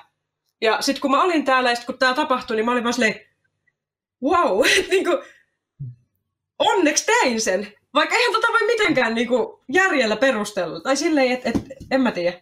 Yeah. Mutta siis, että tällaisia juttuja mulla on niin kuin, tullut monta kertaa että tulee niinku vaisto jostain, ja sitten kun mä seuraan sitä, niin sitten yhtäkkiä mä huomaankin, että onneksi tein. Joo, se on, Joo. Se on kyllä tota, huomannut itse, kun on niin pitkään harjoittanut tai intuitioa kanssa ja luottanut niihin päätöksiin, että sitten jossain vaiheessa, niin, tai siis tosi pitkäänkin, niin lähtee vaan seuraa sitä tunnetta eikä sen enempää mieti ja huomaa niin sille empiirisesti, että kun lähtee vaan seuraa sitä omaa intuitiivista tunnetta, niin se johtaa hyviin asioihin ja sitten se olisi jotenkin mm. tyhmää niin lopettaa sen tekeminen vaan sen takia, että sä et löydä sille jotain järkevää selitystä. Mm. Jep. Yes. Onko sitten? Tota, tota. Onko meillä seura- seuraava kysymys sitten? Kyllä. No nyt on monta. Tota, uh, mikä on tämä tietoisuus, joka käyttää tätä mieltä ja kehoa? Se on monta. Okei, okay, lähdetään vaikka tästä. Ah, vittu, nämä on pahoja. Kaikki aika pahoja. Kunnon eksistentiaalisia asioita. Joo, joo. Filosofikerho. Kyllä. Mikä on tämä tietoisuus? Haluatko vastata? Vai? Ja mikä on tämä tietoisuus, joka käyttää tätä mieltä ja kehoa? Aloita, aloita sä tota. Se on vielä. Mä laitan sut tänne hornan kattilaan, niin mä voin lähteä seuraavasta. Seuraava. Mikä on tämä tietoisuus, joka käyttää tätä mieltä ja kehoa? No mun tämänhetkinen veikkaus on se, että, että se on pirstaloitunut Jumalan kipinä, joka on jakautunut hyvin moneen erilaiseen osaseen ja se on halunnut kokea itsensä mahdollisimman monella tavalla ja, ja sitä, sitä kautta niin kuin me ollaan kaikki osa sitä samaa, joka, halu, joka haluaa kokea itsensä. Niin kuin, koska jos se olisi vain yksi piste, niin se olisi ihan helvetin yksin tuolla avaruudessa vaan. Niin sit se on niin kuin, ja siitä on tullut se Danten jumalainen näytelmä niin sanotusti, eli Jumala, joka on pirstaloitunut triljooniksi paloiksi ja näyt, vetää omaa näytelmäänsä täällä. Ja sitten se on vielä laittanut siihen semmoisen kivan systeemin, että se pistää itselleen unohduksen siitä. Ja se pistää tarpeeksi paljon unohdusta, koska se homma on paljon siistimpää, kun se unohtaa sen tavallaan jutun niin, että se joutuu sitten säätämään ja sähläämään, annas aloittamaan alusta monia asioita. Onpa kaunis ajatus. Joo, se on tämän hetkinen. Itse asiassa tuli mieleen on semmoinen anime kuin Attack on Titan, missä on semmoinen lähtöasetelma, että siinä on niinku titaaneja, jotka on tullut, ne niinku tappaa ihmisiä, ne haluaa tosi paljon pahaa ihmiskunnalle. Ihmiskunta elää niinku muurien sisällä suojassa, ja sitten siinä on semmoinen lähtöasetelma, että kaikki ihmiset on unohtanut, mistä ne titaanit lähtee, että siellä on koko ajan yksi perhe, joka laittaa kaikki unohtaa, että mitä siellä on tapahtunut. Ja sitten niin koko ajan koko ajan niin kuin miettii, että mistä nämä on tullut ja mitä tässä on tapahtunut. Ja sitten kun se sarja etenee, niin ne alkaa pääsee enemmän kiinni siihen, että ne, tota, ne, niitä muistoja alkaa palaa. Ja se on, tuli, tuli mieleen tästä, se on tosi hyvä anime. anime tota. Jep. Ja sittenhän puhutaan sielusta ja hengestä, tai oikeastaan henki, jossa on sielu, tai niin kuin, että se henki on ylempänä sit sielu. Sitten se sielun tavallaan point, tai niin kuin vihkimyksen tie, eli se, kun ihminen tulee tietoiseksi, herää henkisesti, tulee tietoisesti, tietoiseksi ja lähtee kulkemaan sitä niin sanottua ikuista, ikuista polkua, josta alkaa avautumaan niin kuin polku kohti valaistumista, sanotaanko näin yksinkertaisesti, niin se tarkoittaa käytännössä sitä, että se sielu alkaa hiljalleen inkarnoitumaan siihen kehoon ja sitten mahdollisesti jossain korkeimmilla leveleillä se henki inkarnoituu siihen ihmisen kehoon, jolloin tavallaan se, mikä on muuten pirstaloitunut tuonne ylöspäin, niin se lähtee niin kuin, tulemaan niin kuin, yhdeksi materiaan kanssa. Jolloin, niin kuin, ja et, et tavallaan mä näen, että se, mikä tätä kehoa ja mieltä liikuttaa, on se Jumalan kipinä, joka on niin kuin, tavallaan, että jokainen sielu tai, ja henki tai on valettu yksilölliseksi lumihiutaleeksi, niin kuin jokainen lumihiutale on tyyli erilainen, niin samalla tavalla jokainen sielu on niin kuin yksilöllinen osa, osa sitä Jumalaa ja sen loputonta moninaisuutta.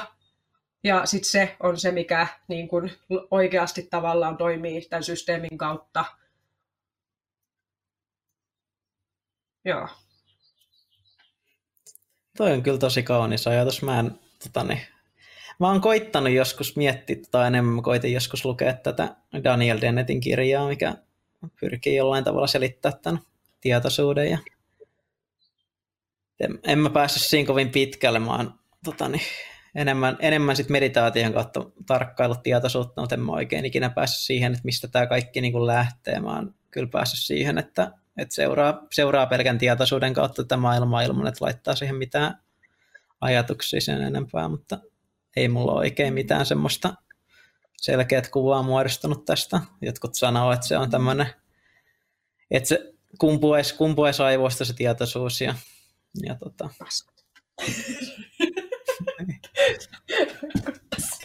no, tota. en mä oikein tiedä en mä oikein tiedä mitä, mitä mä oon tästä näistä mieltä. Mä oon jotenkin oon koittanut vähän, vähän sivuuttaa tätä, sivuuttaa tätä asiaa, mutta sun, sun ajatus tästä, että se tietoisuus on tullut tälleen kauniisti, että haluaa kokea itsensä erilaisissa kuva perspektiiveissä, niin se on jotenkin tosi kaunis ja mä tykkään tästä tavasta ajatella. Joo, toi oli vaikea kysymys. Mulla ei oikein ole tähän yhtään mitään, mitään fiksua antaa mitään näkökulmaa tai mitään muutakaan. Eihän siihen varmaan mm. mitään ylintä totuutta ole silleen. Nyt sanoisin, että tämä on näin ja tuomari Vasaralla, se on sillä halkipoikkipino. Joo, ei edes. Vaikka vaik, vaik mä oon tota, niin, miettinyt tätä asiaa suht paljon, niin mä en oikein päässyt tässä yhtään mihinkään. Ajatukset mm. kiertää kehää asian suhteen. Mm.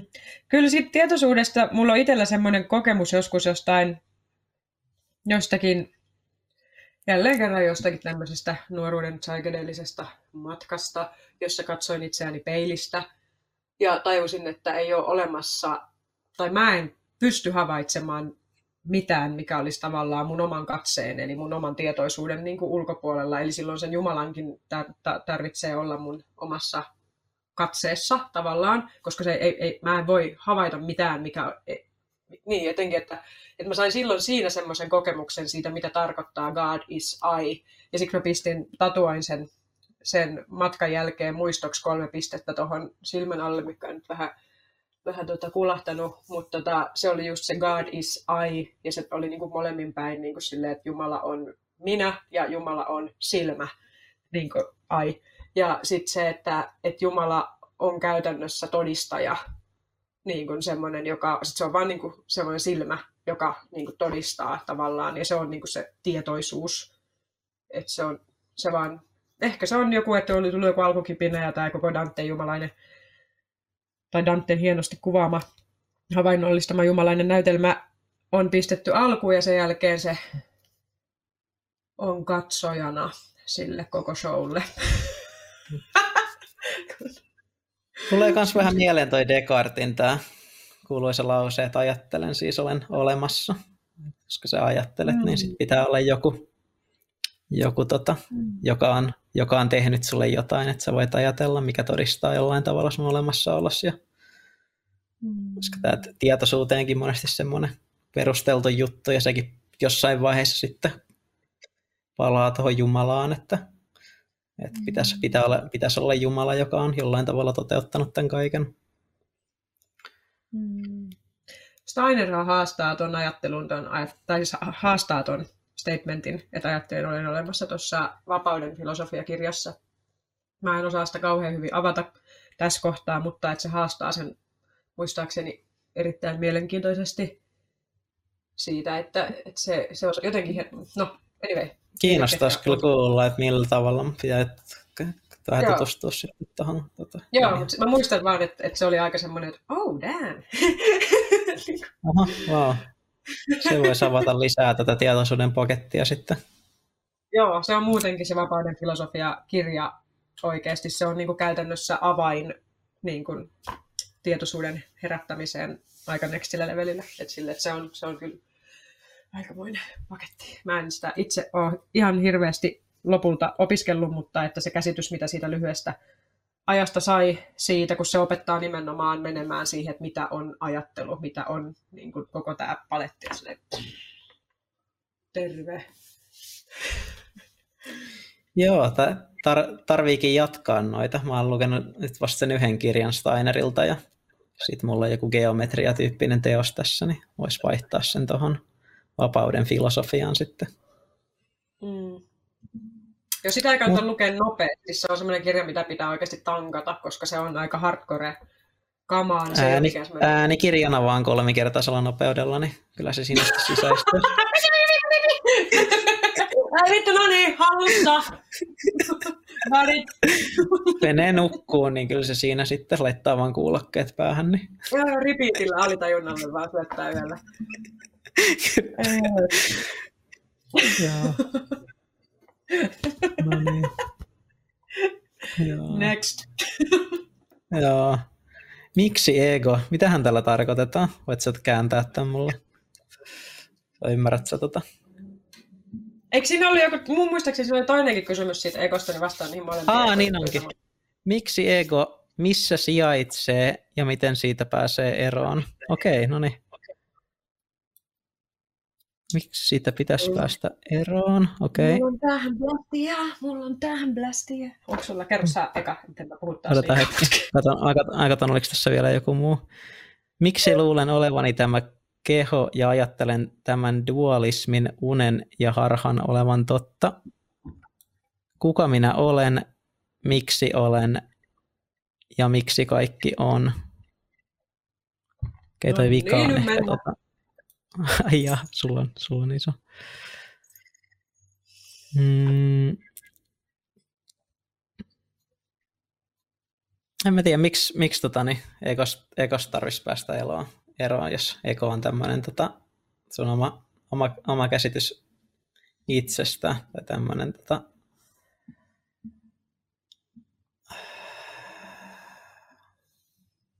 se, mistä sä, se, mistä sä itse kumpuut ja miten sä koet itsesi.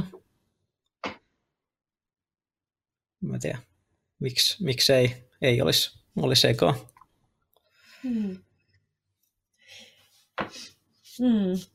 No siis kun mulla itsellä oli joskus nuorempana kanssa semmoinen, että Aa, että ego kuolemaa, jee, yeah, tapetaan ego, ego on vihollinen. Mutta tällä hetkellä mun kokemus on nimenomaan se, että ego ei missään nimessä ole vihollinen siinä mielessä, että se olisi pelkästään niin kuin huono asia, minkä pitäisi tappaa tai rikkoa tai sitten pitäisi päästä eroon, vaan se kuuluu muuntaa. Se kuuluu muuntaa, kesyttää, valjastaa niin kuin sydämen ja korkeamman tietoisuuden käyttöön, koska ego ei ole mikään demoni, vaan se on jonkinasteinen tämmöinen niin kuin identiteetti, identiteetin rakennusvoima, joka käytännössä erottaa minut ympäristöstä. Se on se, on se voima, että me ei olla vaan, niin kuin, mä en sulaudu tähän pöytään ja tänne niin kuin ikkunoihin ja seinille, vaan ego on se, joka vum, vetää mut minuksi. Ja se on, ja se on tosi tärkeä voima. Se on niin semmoinen minuuden rakentumisen voima. Mutta se, miten se keskimäärin ilmenee epäkypsässä tietoisuudessa tai niin kuin epäkyp, henkisesti epäkypsässä ihmisessä on se, että, että ihminen ei niin kuin, ihminen, miten mä seittäisin, mä sain tästä joskus sellaisen vision, missä mä näin itteni niin kuin, mä tanssin ja mä näin itteni niin kuin pu, tavallaan kah, kaksi puolta, silleen, että ihan tästä keskeltä meni tota, raja, ja toinen puoli oli semmoinen niin kuin sininen, että mulla oli kädessä niin kuin semmoinen sininen lootuskukka, ja toisessa kädessä mulla oli kettinki, ja siinä kettingin päässä oli semmoinen verikoira. Ja sitten mä tanssin tavallaan niillä kahdella eri niin kuin, elementillä, joiden idea oli se, että se verikoira kuvasti mun niin kuin egoa. Se on semmoinen niin Doberman, joka on semmoisessa niin kettingissä ja se vaan niin rähisi ja haukkui ja puri tyyli. Silleen, niin kuin, että se on semmoinen, semmoinen hirveän rähisiä. Ja sitten mä jouduin koko ajan vähän niin kiskosta silleen, että wow, hei, no niin, no niin, no niin. Ja sitten niin kuin, tavallaan sillä lootuskukalla, mä en ole ihan varma mitä se symboloi, mutta se lootuskukka, sininen lootuskukka, jota mä tavallaan painoin sen koiran niin kuin päähän tai päälle ja niin kuin kesytin sitä, koulutin sitä silleen, että jos mä päästin sen koiran tavallaan riehumaan, niin se puree mua, se puree mun kavereita, se riehuu, räksyttää, haukkuu, pilaa, pilaa kaiken niin sanotusti. Ja te, ottaa mulle liikaa tilaa tanssilattialla. Se ottaa niinku liikaa tilaa, se niinku räyhää ja raivaa. Mutta sitten kun sitä sai kesytettyä, niin siinä niin kuin nimenomaan musta tuntuu, että siinä tanssin aikana mä käsittelin paljon sitä, että mun ei kuulu vihata mun egoa. Vähän samalla tavalla kuin sulla on koira, jos sä koulutat koiraa, niin et sä nyt rupea niin kuin hakkaa ja potkia ja ampua päähän. Vaan niin kuin, että sä oikeasti niin kuin rakkaudella, mutta mutta sä näytät, kuka on pomo, sä näytät, kuka on herra, mm. niin kuin siinä, että there's no question, niin kuin kuka on tässä se, joka määrää. Se koira ei määrää, vaan se, että minä määrään sillä mun korkealla tietoisuudella, joka estää toista puremasta ja vahingoittamasta ympäristöä. Ja sitten kun, se, sit kun se alkaa käyttäytymään tavoilla, millä se ei vahingoita ympäristöä, niin sitä enemmän se saa vapautta. Ja sitä enemmän se saa olla niin kuin rauhasta. Niin kuin, sitähän se on, jonkun tuommoisen ison koiran kouluttaminen. Että niin kuin, rajat.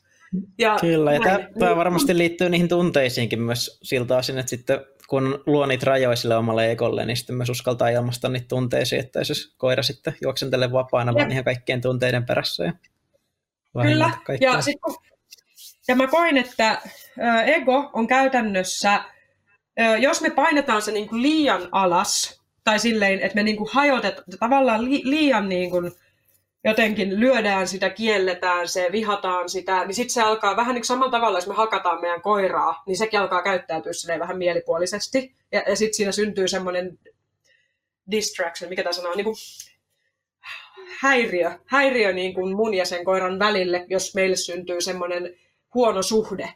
Sellainen, että mä niin kuin hakkaan sitä tai haluan, että se kuolee. Sen sijaan, että mä rakastan sitä ja mä näytän, että sä oot, mä, mä suojelen sua, sä suojelet mua, me ollaan duo me ollaan niin kuin partnerit. Joo. Ja sitten sen jälkeen, kun mä sain sen partnerisuhteen siihen, sille, että mä kunnioitan sitä, mutta mä näytän, että mä oon silti pomo, niin sitten se niin kun alkoi niin kun näyttää, miten se koira itse asiassa, se mun ego, on se voima, jolla mä otan tilan niin kun tanssilattialla itselleni sen verran, mitä mä oikeasti tarvin. Mä otan tilan ihmisenä, ihmisyhteisössä sen mitä mä koen, että mä tarvin, jotta mä voin toteuttaa mun olemassaoloa täällä. Mä en halua sitä keltaa muulta pois olla, niin kuin sille, että, että se pointti on se, että, että mä otan sen, mitä mä tarvin, jotta mä voin olla kokonainen.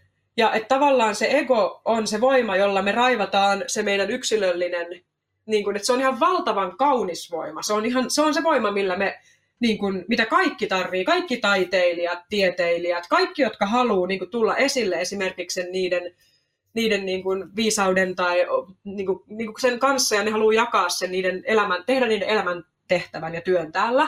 Että se, että tavallaan jos se ego liia, liiaksi niin kuin hajotetaan, niin se saattaa aiheuttaa sen, että ihminen niin kuin jää vähän, se vähän niin kuin kielikuvallisesti jää semmoisen niin kuin massan alle ja se ei oikein pääse, pääse niin kuin loistamaan.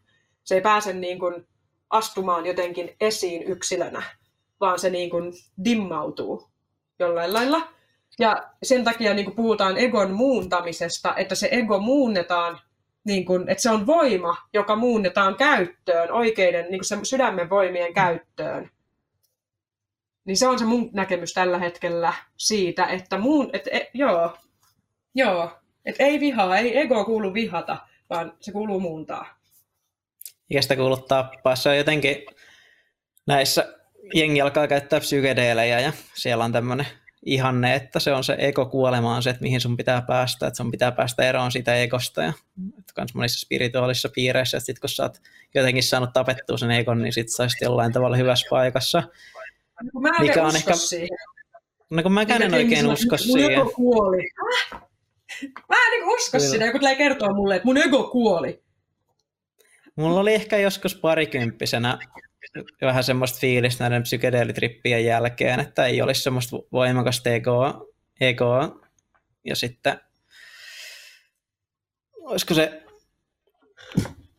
se tota niin, jotenkin tuntunut sit siltä, että, että pitää niinku olla, olla kiltti kaikille ja ymmärtää kaikkia ja silleen, niin kuin, jos voisi kuvitella, että sulla on ollut suht, suht terve, terve suhtautuminen itteeseen, niin sitten sä muutat sun omaa suhtautumista niin, että se sitten kun sä vanhenet, niin se tota niin, alkaa vaikuttaa epäterveemmältä siinä suhteessa, että, että sä niin ajattelet, että se on hyvä juttu, että sulla ei ole sitä omaa voimaa ja sulla ei ole sitä omaa tilaa ja sä oot semmoinen vähän niin kuin mukautuvainen, että kaikki olisi yhtä, että se olisi niin kuin jotenkin, jotenkin semmoinen ideaalinen tilanne. Mä aloin niin kuin siihen uskoa jonkin verran ja sitten mä aloin niin kuin kehittääkin elämää sillä tavalla, että mä aloin niin kuin suppressaa mun egoa.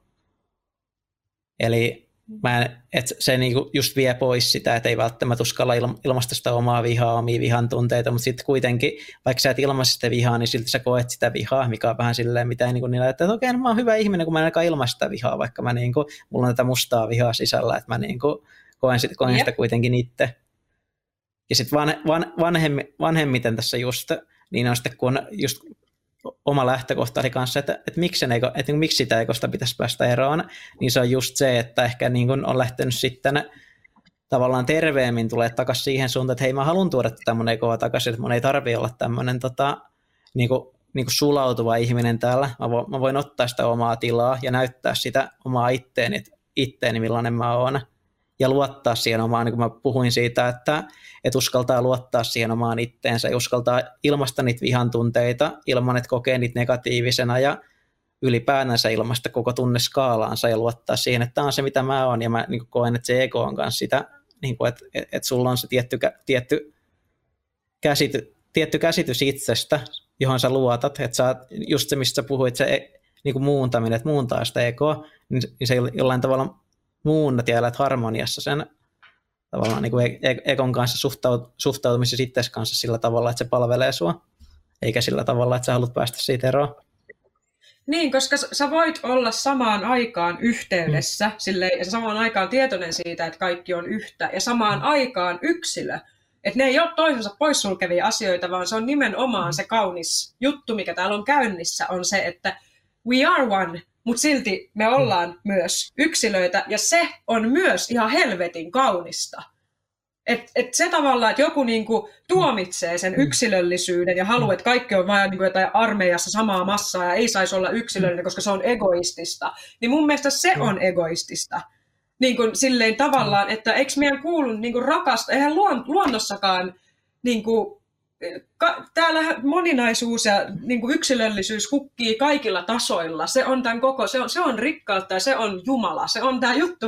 Niin tavallaan jotenkin se, että, että, että mulla on tullut nykyään ihan valtava niin kuin kunnioitus ja rakkaus Egon voimia kohtaan silloin, kun ne toimii kauniisti, miten joku tosi, joku yksilö nousee sen omaan persoonalliseen voimaansa ja se uskaltaa olla se, kuka se oikeasti on ja se tekee sen nimenomaan sieltä sydämestä käsin. Eli se ei tee sitä niin kuin tuhotakseen tai rajoittaakseen muita tai alistaakseen muita tai mitään tällaista, vaan se, se niin kuin valjastaa sen identiteetin ja yksilöllisyyden siihen, siihen yhteyden, siihen kokonaisuuden palvelukseen, sanotaanko näin. Eli se, että sä voit olla kanava sille ykseydelle yksilöllisyyden kautta. Ja se on ihan hiton kaunista. Että niin kuin, jotenkin joku tällainen. Mä tiedän harvoja asioita, jotka on kauniimpia kuin se, että ihminen valjastaa sitä omaa voimaansa ja pystyy seuraamaan sitä sivusta. Joku, joka rakastaa laulamista ja on unelmoissut koko elämänsä, niin pääsee tekemään sitä sieltä omasta sydämestään käsiä ja näyttää sen kaikille muille. Ihan, ihan sama, ja. mitä kuka tahansa ihminen tekee, kunhan se tulee sieltä omasta itsestä ja se on mitä se ihminen rakastaa. Harvat asiat on niin kauniit tässä maailmassa, kun voi todistaa sitä. Jep. Ja kun mitä ego oikeasti on, jos miettii, että se on erotteluvoima, Eli se on sitä, että ihmiset monesti ajattelee, että ego on sitä, että mä nostan itseni muiden yläpuolelle ja käyttäydyn leuhkasti, niin kuin joku cheekki tyyppisesti, että se on niin kuin yhtä kuin ego. Mutta oikeasti, jos miettii, että ego on erotteluvoima, niin myös silloin, kun ihminen on äärimmäisen masentunut ja koko ajan ajattelee, että mä oon huonompi kuin kaikki muut, niin sekin on egon puhetta. Koska egon idea on erottaa sut joko yläpuolelle tai alapuolelle tai johonkin muualle, kunhan sä vaan et ole samaa kuin kaikki muut. Niin tämä on se, mitä, mikä niinku mulle on ollut iso oivallus, on se, että ego ei ole vaan nostava, vaan ego on myös vähättelevä. Ja niin kun, että se pointti on se, että sä olet erillinen. Sä oot jollain tavalla erityinen niin semmoisessa semmoisessa perspektiivissä, että sä oot vähän niin kuin yksin, ja sä oot vähän niin kuin, että sul, niin kuin vaikka me ollaan erityisiä, mutta me ollaan kaikki erityisiä, mutta siinä on se joku ego, ego, ego pystyy tekemään siihen semmoisen twistin tavallaan, että, me, että meillä ei niin kuin olisi, joo, ehkä se raja menee jossain semmoisessa, että ego twistaa meidän suhteen, se meidän erillisyyden suhteessa tähän maailmankaikkeuteen. Esimerkiksi se, että ihminen ajattelee masentuneena, että että kaikki muut saa onnen paitsi minä. Minulta, minä, minä en ansaitse sitä. Eli minussa on jotain sellaista erityistä, että Jumala ei, tai tämä maailmankaikkeus tai tämä systeemi, elämä ei suo minulle jostain syystä tätä. Eli minulla ei ole oikeutta näihin samoihin resursseihin ja tähän samaan elämänvirtaan kuin kaikilla muilla. Niin toi on egon puhetta, koska se erottaa sinut maailmasta jollain eri, se tekee sinusta erityisen harhasella tavalla – koska kaikilla me ollaan kaikki samaa, meillä on kaikilla pääsy täysin samoihin juttuihin, se on niin kuin se fakto. Ja se pointti on vaan se, että meidän, meidän mieli ja meidän ego ja meidän psyyke luo meille sellaisia niin kuin tavallaan rajoja ja tämmöisiä, mikä on osasta meidän kasvua ja mikä on niitä meidän, meidän läksyjä täällä, on mennä noiden juttujen läpi, noiden meidän omien rajoitteiden ja omien juttujen tavallaan läpi siinä. Totta kai on myös fyysisiä rajoitteita ja näin, mutta nyt mä puhun enemmän sellaisista mielellisistä rajoitteista ja niin kuin enemmän semmoista masentuneen mielen ajatuksista siitä, että minä en vain ikinä saa onnea, koska, koska minä vain olen huono. Että se on niin kuin näin. Ja sitten taas se toinen ääripää on se, että mä oon parempi kuin kaikki muut, mä oon se, se chosen one, mä oon se hmm. inkarnoitunut Jumalan, Jumalan suosikkilapsi, jolla on oikeus ihan kaikkeen, mutta vittu jos joku tulee ja väittää, että sillä on oikeus näihin samoihin juttuihin, niin sitten mä koen, että mun asema on uhattu. Ja mun pitää näyttää, että I'm the alpha man. Niin kuin silleen, että tavallaan se, että se toinen ääripää on se, että, että, että itsellä on jotenkin niin kuin itsestäänselvä oikeus asioihin. Ja joku, jos joku muu, jollain muulla on samat, niin se koetaan uhaksi koska koetaan, että se on joku pyramiidimalli, missä huipulla on tilaa vaan yhdelle tai jollekin pienelle määrälle, vaikka todellisuus on taas jälleen kerran se, että kaikilla mm. on ne samat.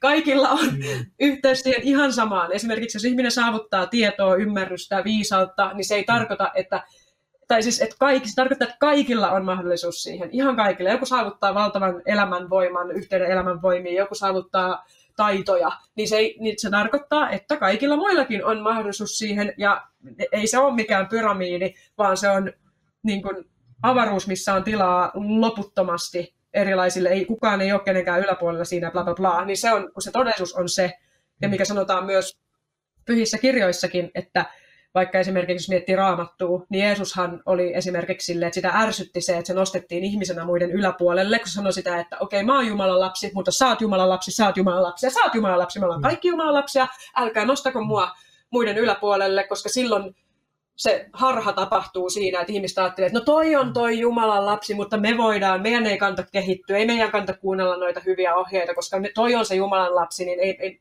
se, se sama mahdollisuus ei päde meihin kaikkiin muihin, vaikka oikeasti pätee. Että niin kuin, et ego on se, joka, joka vihaa sitä tavallaan faktaa siitä, että me ollaan kaikki sitä niin kuin yhteydessä siihen täysin samaan ja samanarvoisia. Ja Jumala rakastaa kaikkia aivan yhtä paljon niin sanotusti. Todellisuus rakastaa meitä, elämä rakastaa meitä yhtä paljon kaikkia. Niin kuin, että meillä on, että, se, ja se haluaa meille kaikille hyvää ja tämmöistä, että, että kyse ei ole niin kuin siitä, että jotkut olisi nostettu yhtään tai laskettu tai mitään semmoista, että se on niin kuin sitä egon, egon puhetta, joka on ehkä vähän semmoinen koska sen voimaan perustuu se eri, eriyttäminen, se, että se koko ajan pyrkii eriyttämään, koska se pyrkii luomaan sitä, yksi, sitä yksilöllisyyttä, niin joo, tommosia keloja on tullut tosta aiheesta. Joo. Ja en usko hippien egokuolemiin hirveästi. Siinä on jotain tosi outoa, että joku tulee kertomaan mulle, että joo, mä söin happoa ja mun ego kuoli ja sitten se on ihan hirveä vittu ego päissään siinä. Sitten mä silleen, Ego, egoissa, ego, egoissa on siitä, että ego kuoli. Kokee, kokee sisäistä paremmuuden tunnetta siitä, että ego on kuollut. niin, niin, niin mulle on ainakin käynyt. joo, joo, joo, totta kai varmaan kaikille, jotka, jotka joo, se on ihan inhimillistä ja sekin on ihan söpö. Mä, mä, myös luulen, mä en ole sitä ihan ekokuoleman alkuperäisiä juttuja lukenut. Mä luulen, että sekin on jollain tavalla otettu pois kontekstista se, että mitä se ekokuolema oikeasti tarkoittaa. Niin, siis siinä, totta kai. Siinä voi olla, voi olla joku kaunis niin. idea siinä taustalla, mikä on erilainen kuin se, mitä pääsääntöisesti kuvitellaan, että se kuolee jossain. Niin, ehkä siinä on se herääminen siihen yhteyteen, että mä en olekaan täällä niin kuin tämä yksikkö, joka vaan yrittää survaivaa, vaan mä oonkin niin kuin osa tätä kaikkea. Näin mäkin se haluan, haluan käsittää. Mm. Koska se on se, Mitäs, mitä tapahtuu psykedeille. Mitä sä vastaisit siihen sitten, että miksi, miksi se ego, silleen niin kuin lyhy, lyhyesti, että mikä tota...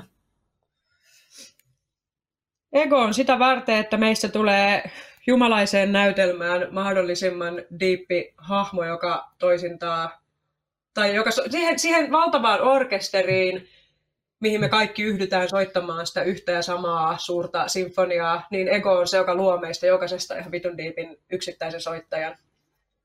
Kuulostaa, to, kuulostaa tosi hyvältä.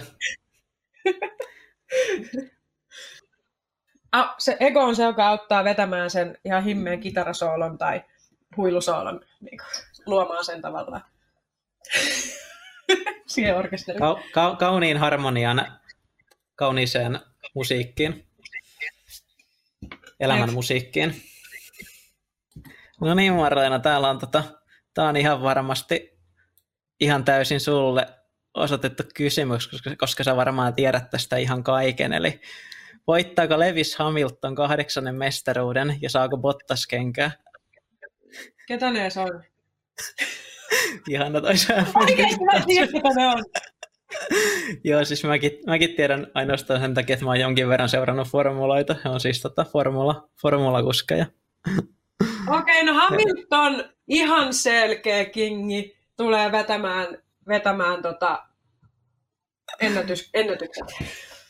Hieno, hieno vastaus, sä et saa tuosta yhtään heittiä, koska tämä toinen vaihtoehto oli Valtteri Bottas, joka on suomalainen ja tämä Hamiltoni on britti, niin, niin tota, hienosti, hienosti No sitten tulee Hamilton vetämään tota, tota, ulos radalta ja se suomalainen kiila oli. Mä oon ihan täysin samaa mieltä. Ei tässä ole niinku kahta sanaa. Voidaan siirtyä seuraavaan kysymykseen. No niin. Suomi. No niin. Horilla nähdä. Yes. Mikä on elämän tarkoitus? Mä voin aloittaa. Se... Tota... Ää, eli mä näen, että elämä, elä, elämän tarkoitus on seurata tämmöisiä sun, sun omia juttuja ja tehdä tästä elämästä mahdollisimman miellyttävän elää. Just sillä tavalla, kun puhuttiin tuosta ekosta aikaisemmin, että sä tuot sitä sun omaa, omaa ittees mukaan tähän ihmisorkesteriin ja realisoit sitä omaa potentiaalisia sillä tavalla, että sä voit itse nauttia siitä, että sä meet kohti niitä päämääriä, mitä sä koet tärkeänä, ja myös samalla sä annat muille mahdollisuuden nauttia siitä, että he voi kokea sitä, että sä meet kohti niitä omia päämääriä. Ja sä myös tuet, tuet muita, jotka, jotka menee kohti niiden päämääriä. Sä, niin, sä, sä teet tästä elämästä, sä oot, sä oot yksilö tässä maailmassa, joka tekee tästä kauniimman paikan olla. Hmm. Se on mun, wow. mun käsitys tästä. Hmm. Elämän tarkoitus. Tällä hetkellä mulla on sellainen käsitys tai kokemus oikeastaan, että elämän tarkoitus on se, että me synnytään tänne käymään sellaista jonkinasteista rakkauden koulua, että on niin kuin, kun mä itse olen jälleen syntymä uskovainen niin sanotusti, tai koen enemmänkin, että, että, että jälleen syntyminen on mahdollisesti niin, niin että olen, olen niin kuin siinä käsityksessä, että elämän tarkoitus on kehitys, jonkinlainen evoluutio, ja, ja siinä kehityksessä nimenomaan on kyse jostain sellaisesta, että me opitaan laajenemaan tietoisuuden ja rakkauden kentässä ja me synnytään tänne mahdollisesti toistuvasti niin kuin käymään läpi tiettyjä oppiläksyjä, että jokaisessa tavallaan inkarnaatiossa on mahdollista sen sielun niin kuin evoluutiolle aina semmoinen niin kuin jonkinnäköinen harppaus tai semmoinen, että se on niin kuin sellaista jatkuvaa evoluutiota.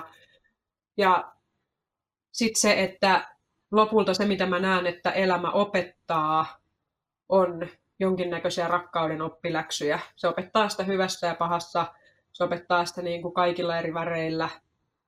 Ja sitten lopulta, niin kuin, lopulta tavallaan se tietoisuus laajenee siihen pisteeseen, että sä palvelet sitä rakkautta ja tuut tavallaan sellaiseksi kanavaksi sille luojalle, tai silleen, miten mä sanoisin, niin kuin, että, että se tulee sen yksilöllisyyden kehityksen kautta siihen, että susta tulee yksilöllinen palvelija, joka palvelee lopulta sitä kokonaisuutta, joka niin kuin, sit muuttuu sellaiseksi, tai että kun siinä on se yksilön kehitys, ja sitten siinä on myös ihmiskunnan kehitys, jotka kulkee kauniisti yhdessä, ja sen takia se yksilön kehitys tukee sitä ihmiskunnan kehitystä.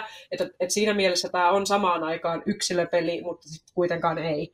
Että on niin kuin, koska se on, jos puhutaan siitä ihan alkuperäisestä, minkä mä selitin, se, että, että Jumala, joka on hajonnut moneksi, moneksi, niin tavallaan se on se pointti on se, että, se kehit, että siellä on ne yksilöt, jotka kehittyy siinä omassa matkassaan, mutta sitten lopulta siitä tulee se orkesteri ja se, että, että se yksilö niin kuin päätyy omassa, että se, että se, niin, että se elämän tarkoitus on löytää semmoinen jonkinnäköinen harmonia, harmonia siinä, että se yksilön kehitys palvelee yhteisön kehitystä. Joo, joku tällainen. Tällainen siinä oli... niin kuin, joo. Tästä tuli vähän mieleen, mä yhdyn kyllä tuohon ihan täysin, että tässä oli tämä tota, ihmiskunnan evoluutio, missä me puhuttiin siinä esoteria-jaksossa kanssa, niin se on kyllä mun mielestä myös yksi semmoinen tärkeä teema ollut sen jälkeen, kun mä aloin sitä sitä miettiä sen kirjan johdattelemana, niin kyllä se niin kuin tuo, tuo paljon enemmän merkitystä tähän elämään, että miettii, että miten, miten, niiltä, miten tämä oma, oma toiminta kanssa palvelee niitä tulevia sukupolvia. Jep, jep, koska me ei ja, olla täällä yksin. Va, niin ja, jep, ja, ja, va, ja, miten me kannetaan sitä kaikkea evoluutiota, mikä tässä on ollut tässä yhteiskunnassa. Jep, ja kaikki meidän esivanhempien ja kaikki, että se, me ollaan osa sellaista pitkää jatkumoa ja meidän jälkeen tulevat sukupolvet kasvaa meistä ja meidän luomasta, luomasta niin kuin pohjasta, niin sen takia se elämän tarkoitus on, niin kuin just niin kuin mä puhuin sellaista vähän niin kuin rakkauden koulusta, että me opitaan rakastamaan niin kuin itseämme ja maailmaa, ihmiskuntaa. Me opitaan olemaan kiitollisia kaikelle sitä, mitä on ollut ennen meitä, ja me opitaan antamaan parastamme niille, jotka tulee meidän jälkeen, koska me nähdään, että me ollaan se sama. Ja me, niin kuin, että se on semmoinen kierto, mikä menee.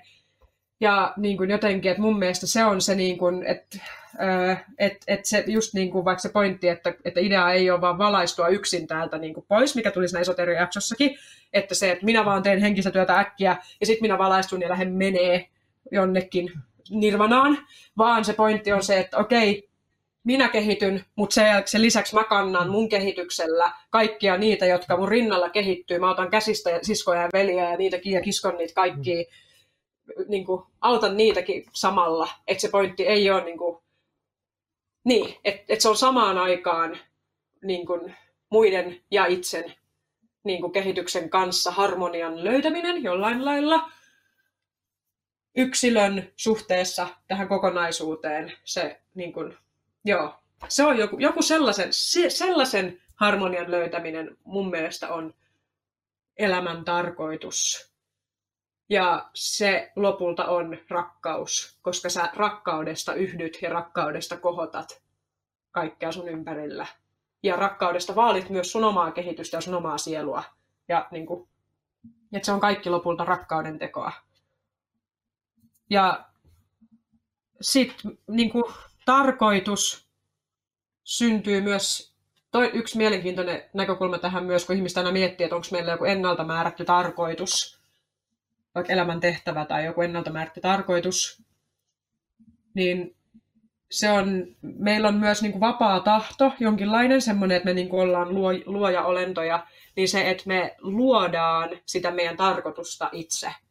Eli se, että me voidaan meidän elämässä luoda se tarkoitus myös jotenkin, niin kuin jos se näkee taas semmoisesta perspektiivistä, että, se on niin kuin, että sillä elämällä on joku, niin kuin, jos toi oli semmoinen isompi perspektiivi, niin sitten jos mennään semmoiseen yksilöllisempään vaikka, että mikä on mun niin kuin, elämäntehtävä tai semmoinen, mm. täm, niin kuin, yeah se on vähän tätä, mitä mä niin. itse funtsin ehkä enemmän tuosta yks, yksilökeskeisestä perspektiivistä, ja sitten tuotiin siihen mukaan sitä isompaa ihmiskunnan perspektiiviä.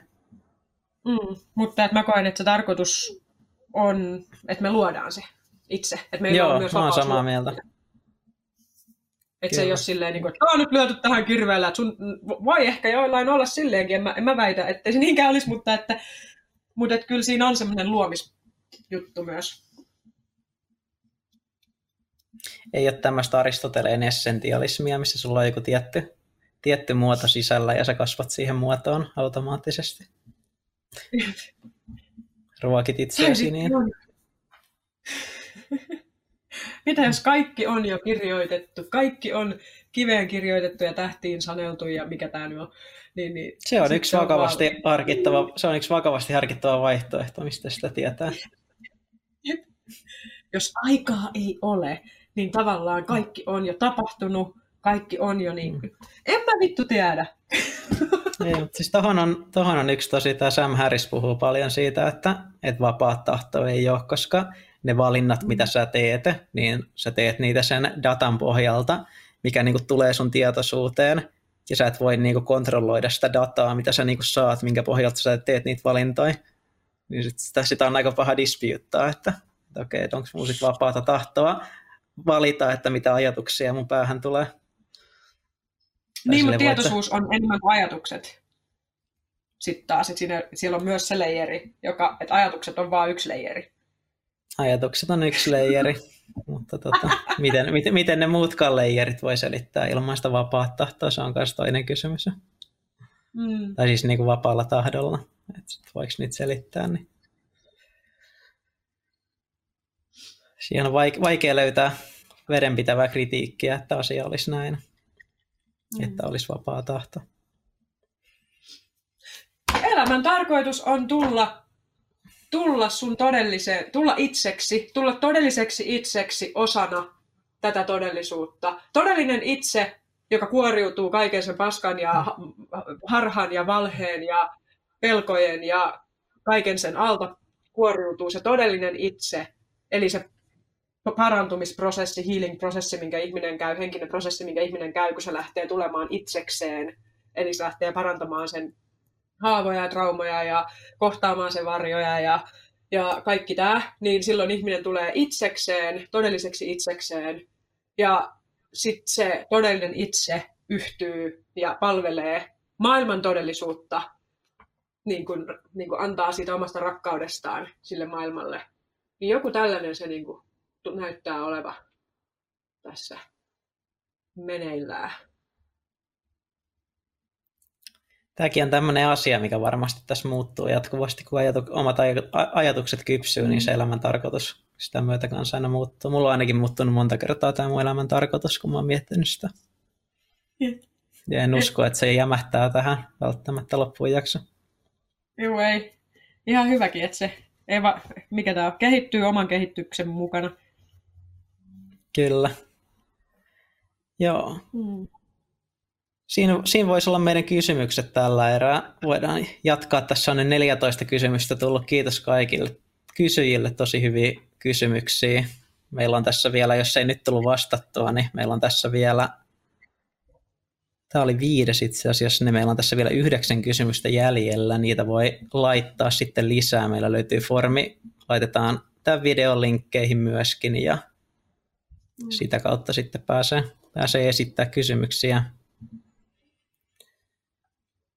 Jes, kiitos kaikille ja jatketaan. Tämä oli erittäin kiva, kiva formaatti tällä tavalla. Niin sitten tulee semmoinen olo, että että ei tarvitse aina sieltä omasta aivosopukasta keksiä niitä aiheita, vaan että tulee oikeasti ihmisiltä, joita kiinnostaa niin kuin, pohtia näitä, että mitä, mitä teitä kiinnostaa pohtia, niin siinä tulee sellaista yhdessäolon tuntua. Kyllä, tämä on, tämä on aivan upeata. Mä haluaisin ottaa tähän vielä, tota, meillä on yksi tuommoinen YouTube-kommentti tullut tästä viime jaksosta, niin täältä on tullut tämmöinen niin Rifle Odelta tämmöinen, että itseä kiinnostaa paljon tämä Marleenan esille tuoma ilmiö, tuomiopäiväajattelu, johon hyvä syventymisteos on Hans Roslingin Faktojen maailma. Podcastin edetessä huomasin, että edelleen siinä taustaoletuksena tuntui olevan, että nykyaikana monet asiat ovat pielessä. En halua mitenkään vähätellä ongelmia, joista kärsitään nykyään, ja yhtä lailla tuo Roslingin teosta on kritisoitu, että asiat eivät ehkä ole niin hyvin kuin hän antaa ymmärtää. Mutta mielestäni on tärkeää huomioida tämä psyykkeen katastrofointinappula tarkastellessa asioita. Mm. Eli käytännössä tuleeko sitä, tuleeko sitä monesti ajateltua vähän liian, liian pessimistisesti tästä, tästä maailmasta, mitä saat, saat mieltä?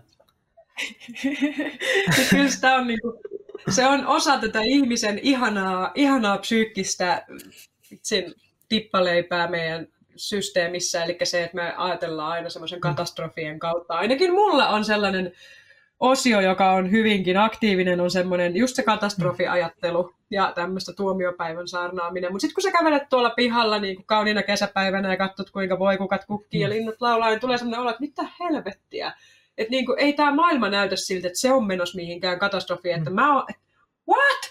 Että jotenkin, että se on oikeasti tosi, se on, se on varmaan evolu- tai on totta kai evoluution saatossa meille kehittynyt se, että, me, että meillä on hyvä, että meillä on semmoinen tapa ajatella, että me otetaan huomioon mahdollisia uhkia ja koko ajan silleen skannataan, että milloin, milloin asiat voi mennä päin helvettiin, koska me sitä kautta se auttaa meitä selviytymään.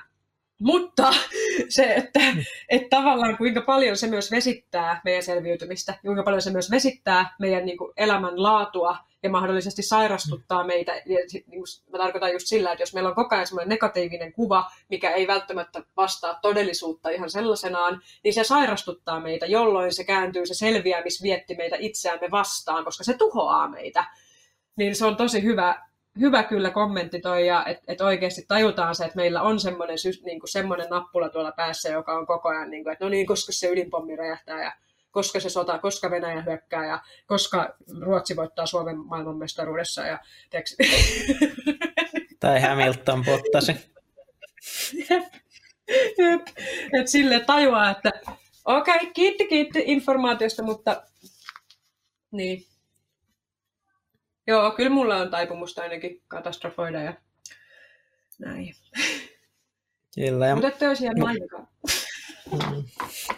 Kyllä, ja monestihan ne pelot on kanssa tota, tosi ylikorostuneesti suurempia kuin mitä on oikeasti pelättävissä. Se on myös monesti hyvä tiedostaa lähes kaikissa asioissa, ihan päivittäisessä omien asioiden tekemisessä myöskin. Mm.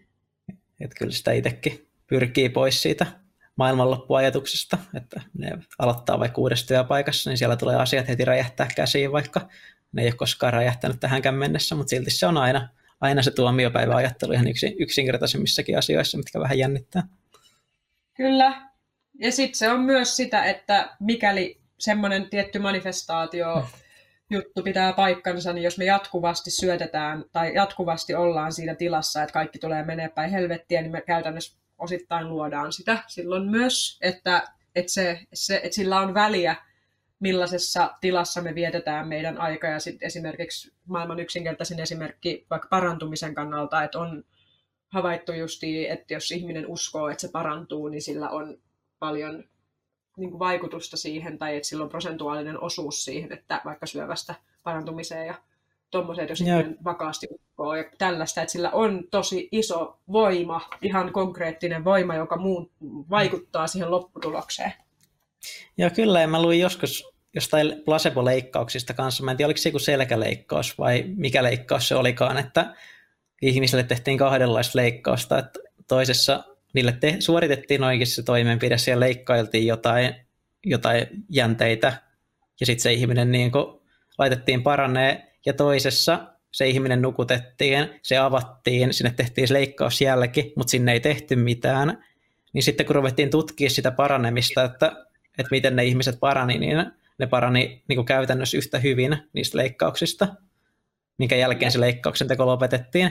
Kuitenkin niin, että molemmista leikkauksista oli hyötyä, mutta sitten sille itse leikkauksella ei saavutettu mitään.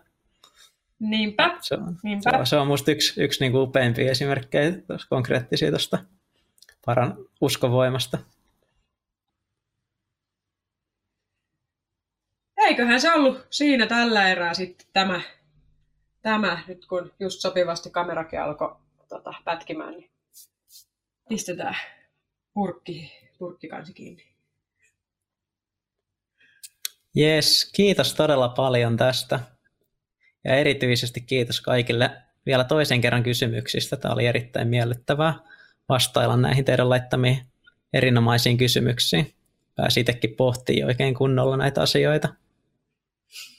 Jos, jos haluat esittää kysymyksen, niin tosiaan siinä YouTube ainakin me laitetaan ne siihen niin tietoihin se linkki, mitä kautta pystyy esittämään niitä kysymyksiä. Niin jos jotakin, jotakin haluat kuulla meidän, meidän täällä pohtivan ja aivonystyröitä ku, tota, käyttää ja kuluttaa johonkin tiettyyn teemaan, niin Laittakaa niitä siitä, siitä Google Formin kautta, niin ne on meille kivasti kaikki samassa paikassa. Meidän on niitä helppo sitten täällä lukea ja käydä läpi. Yes, let's keep the good rock and roll on ja jatketaan näillä eväillä. Kiitos.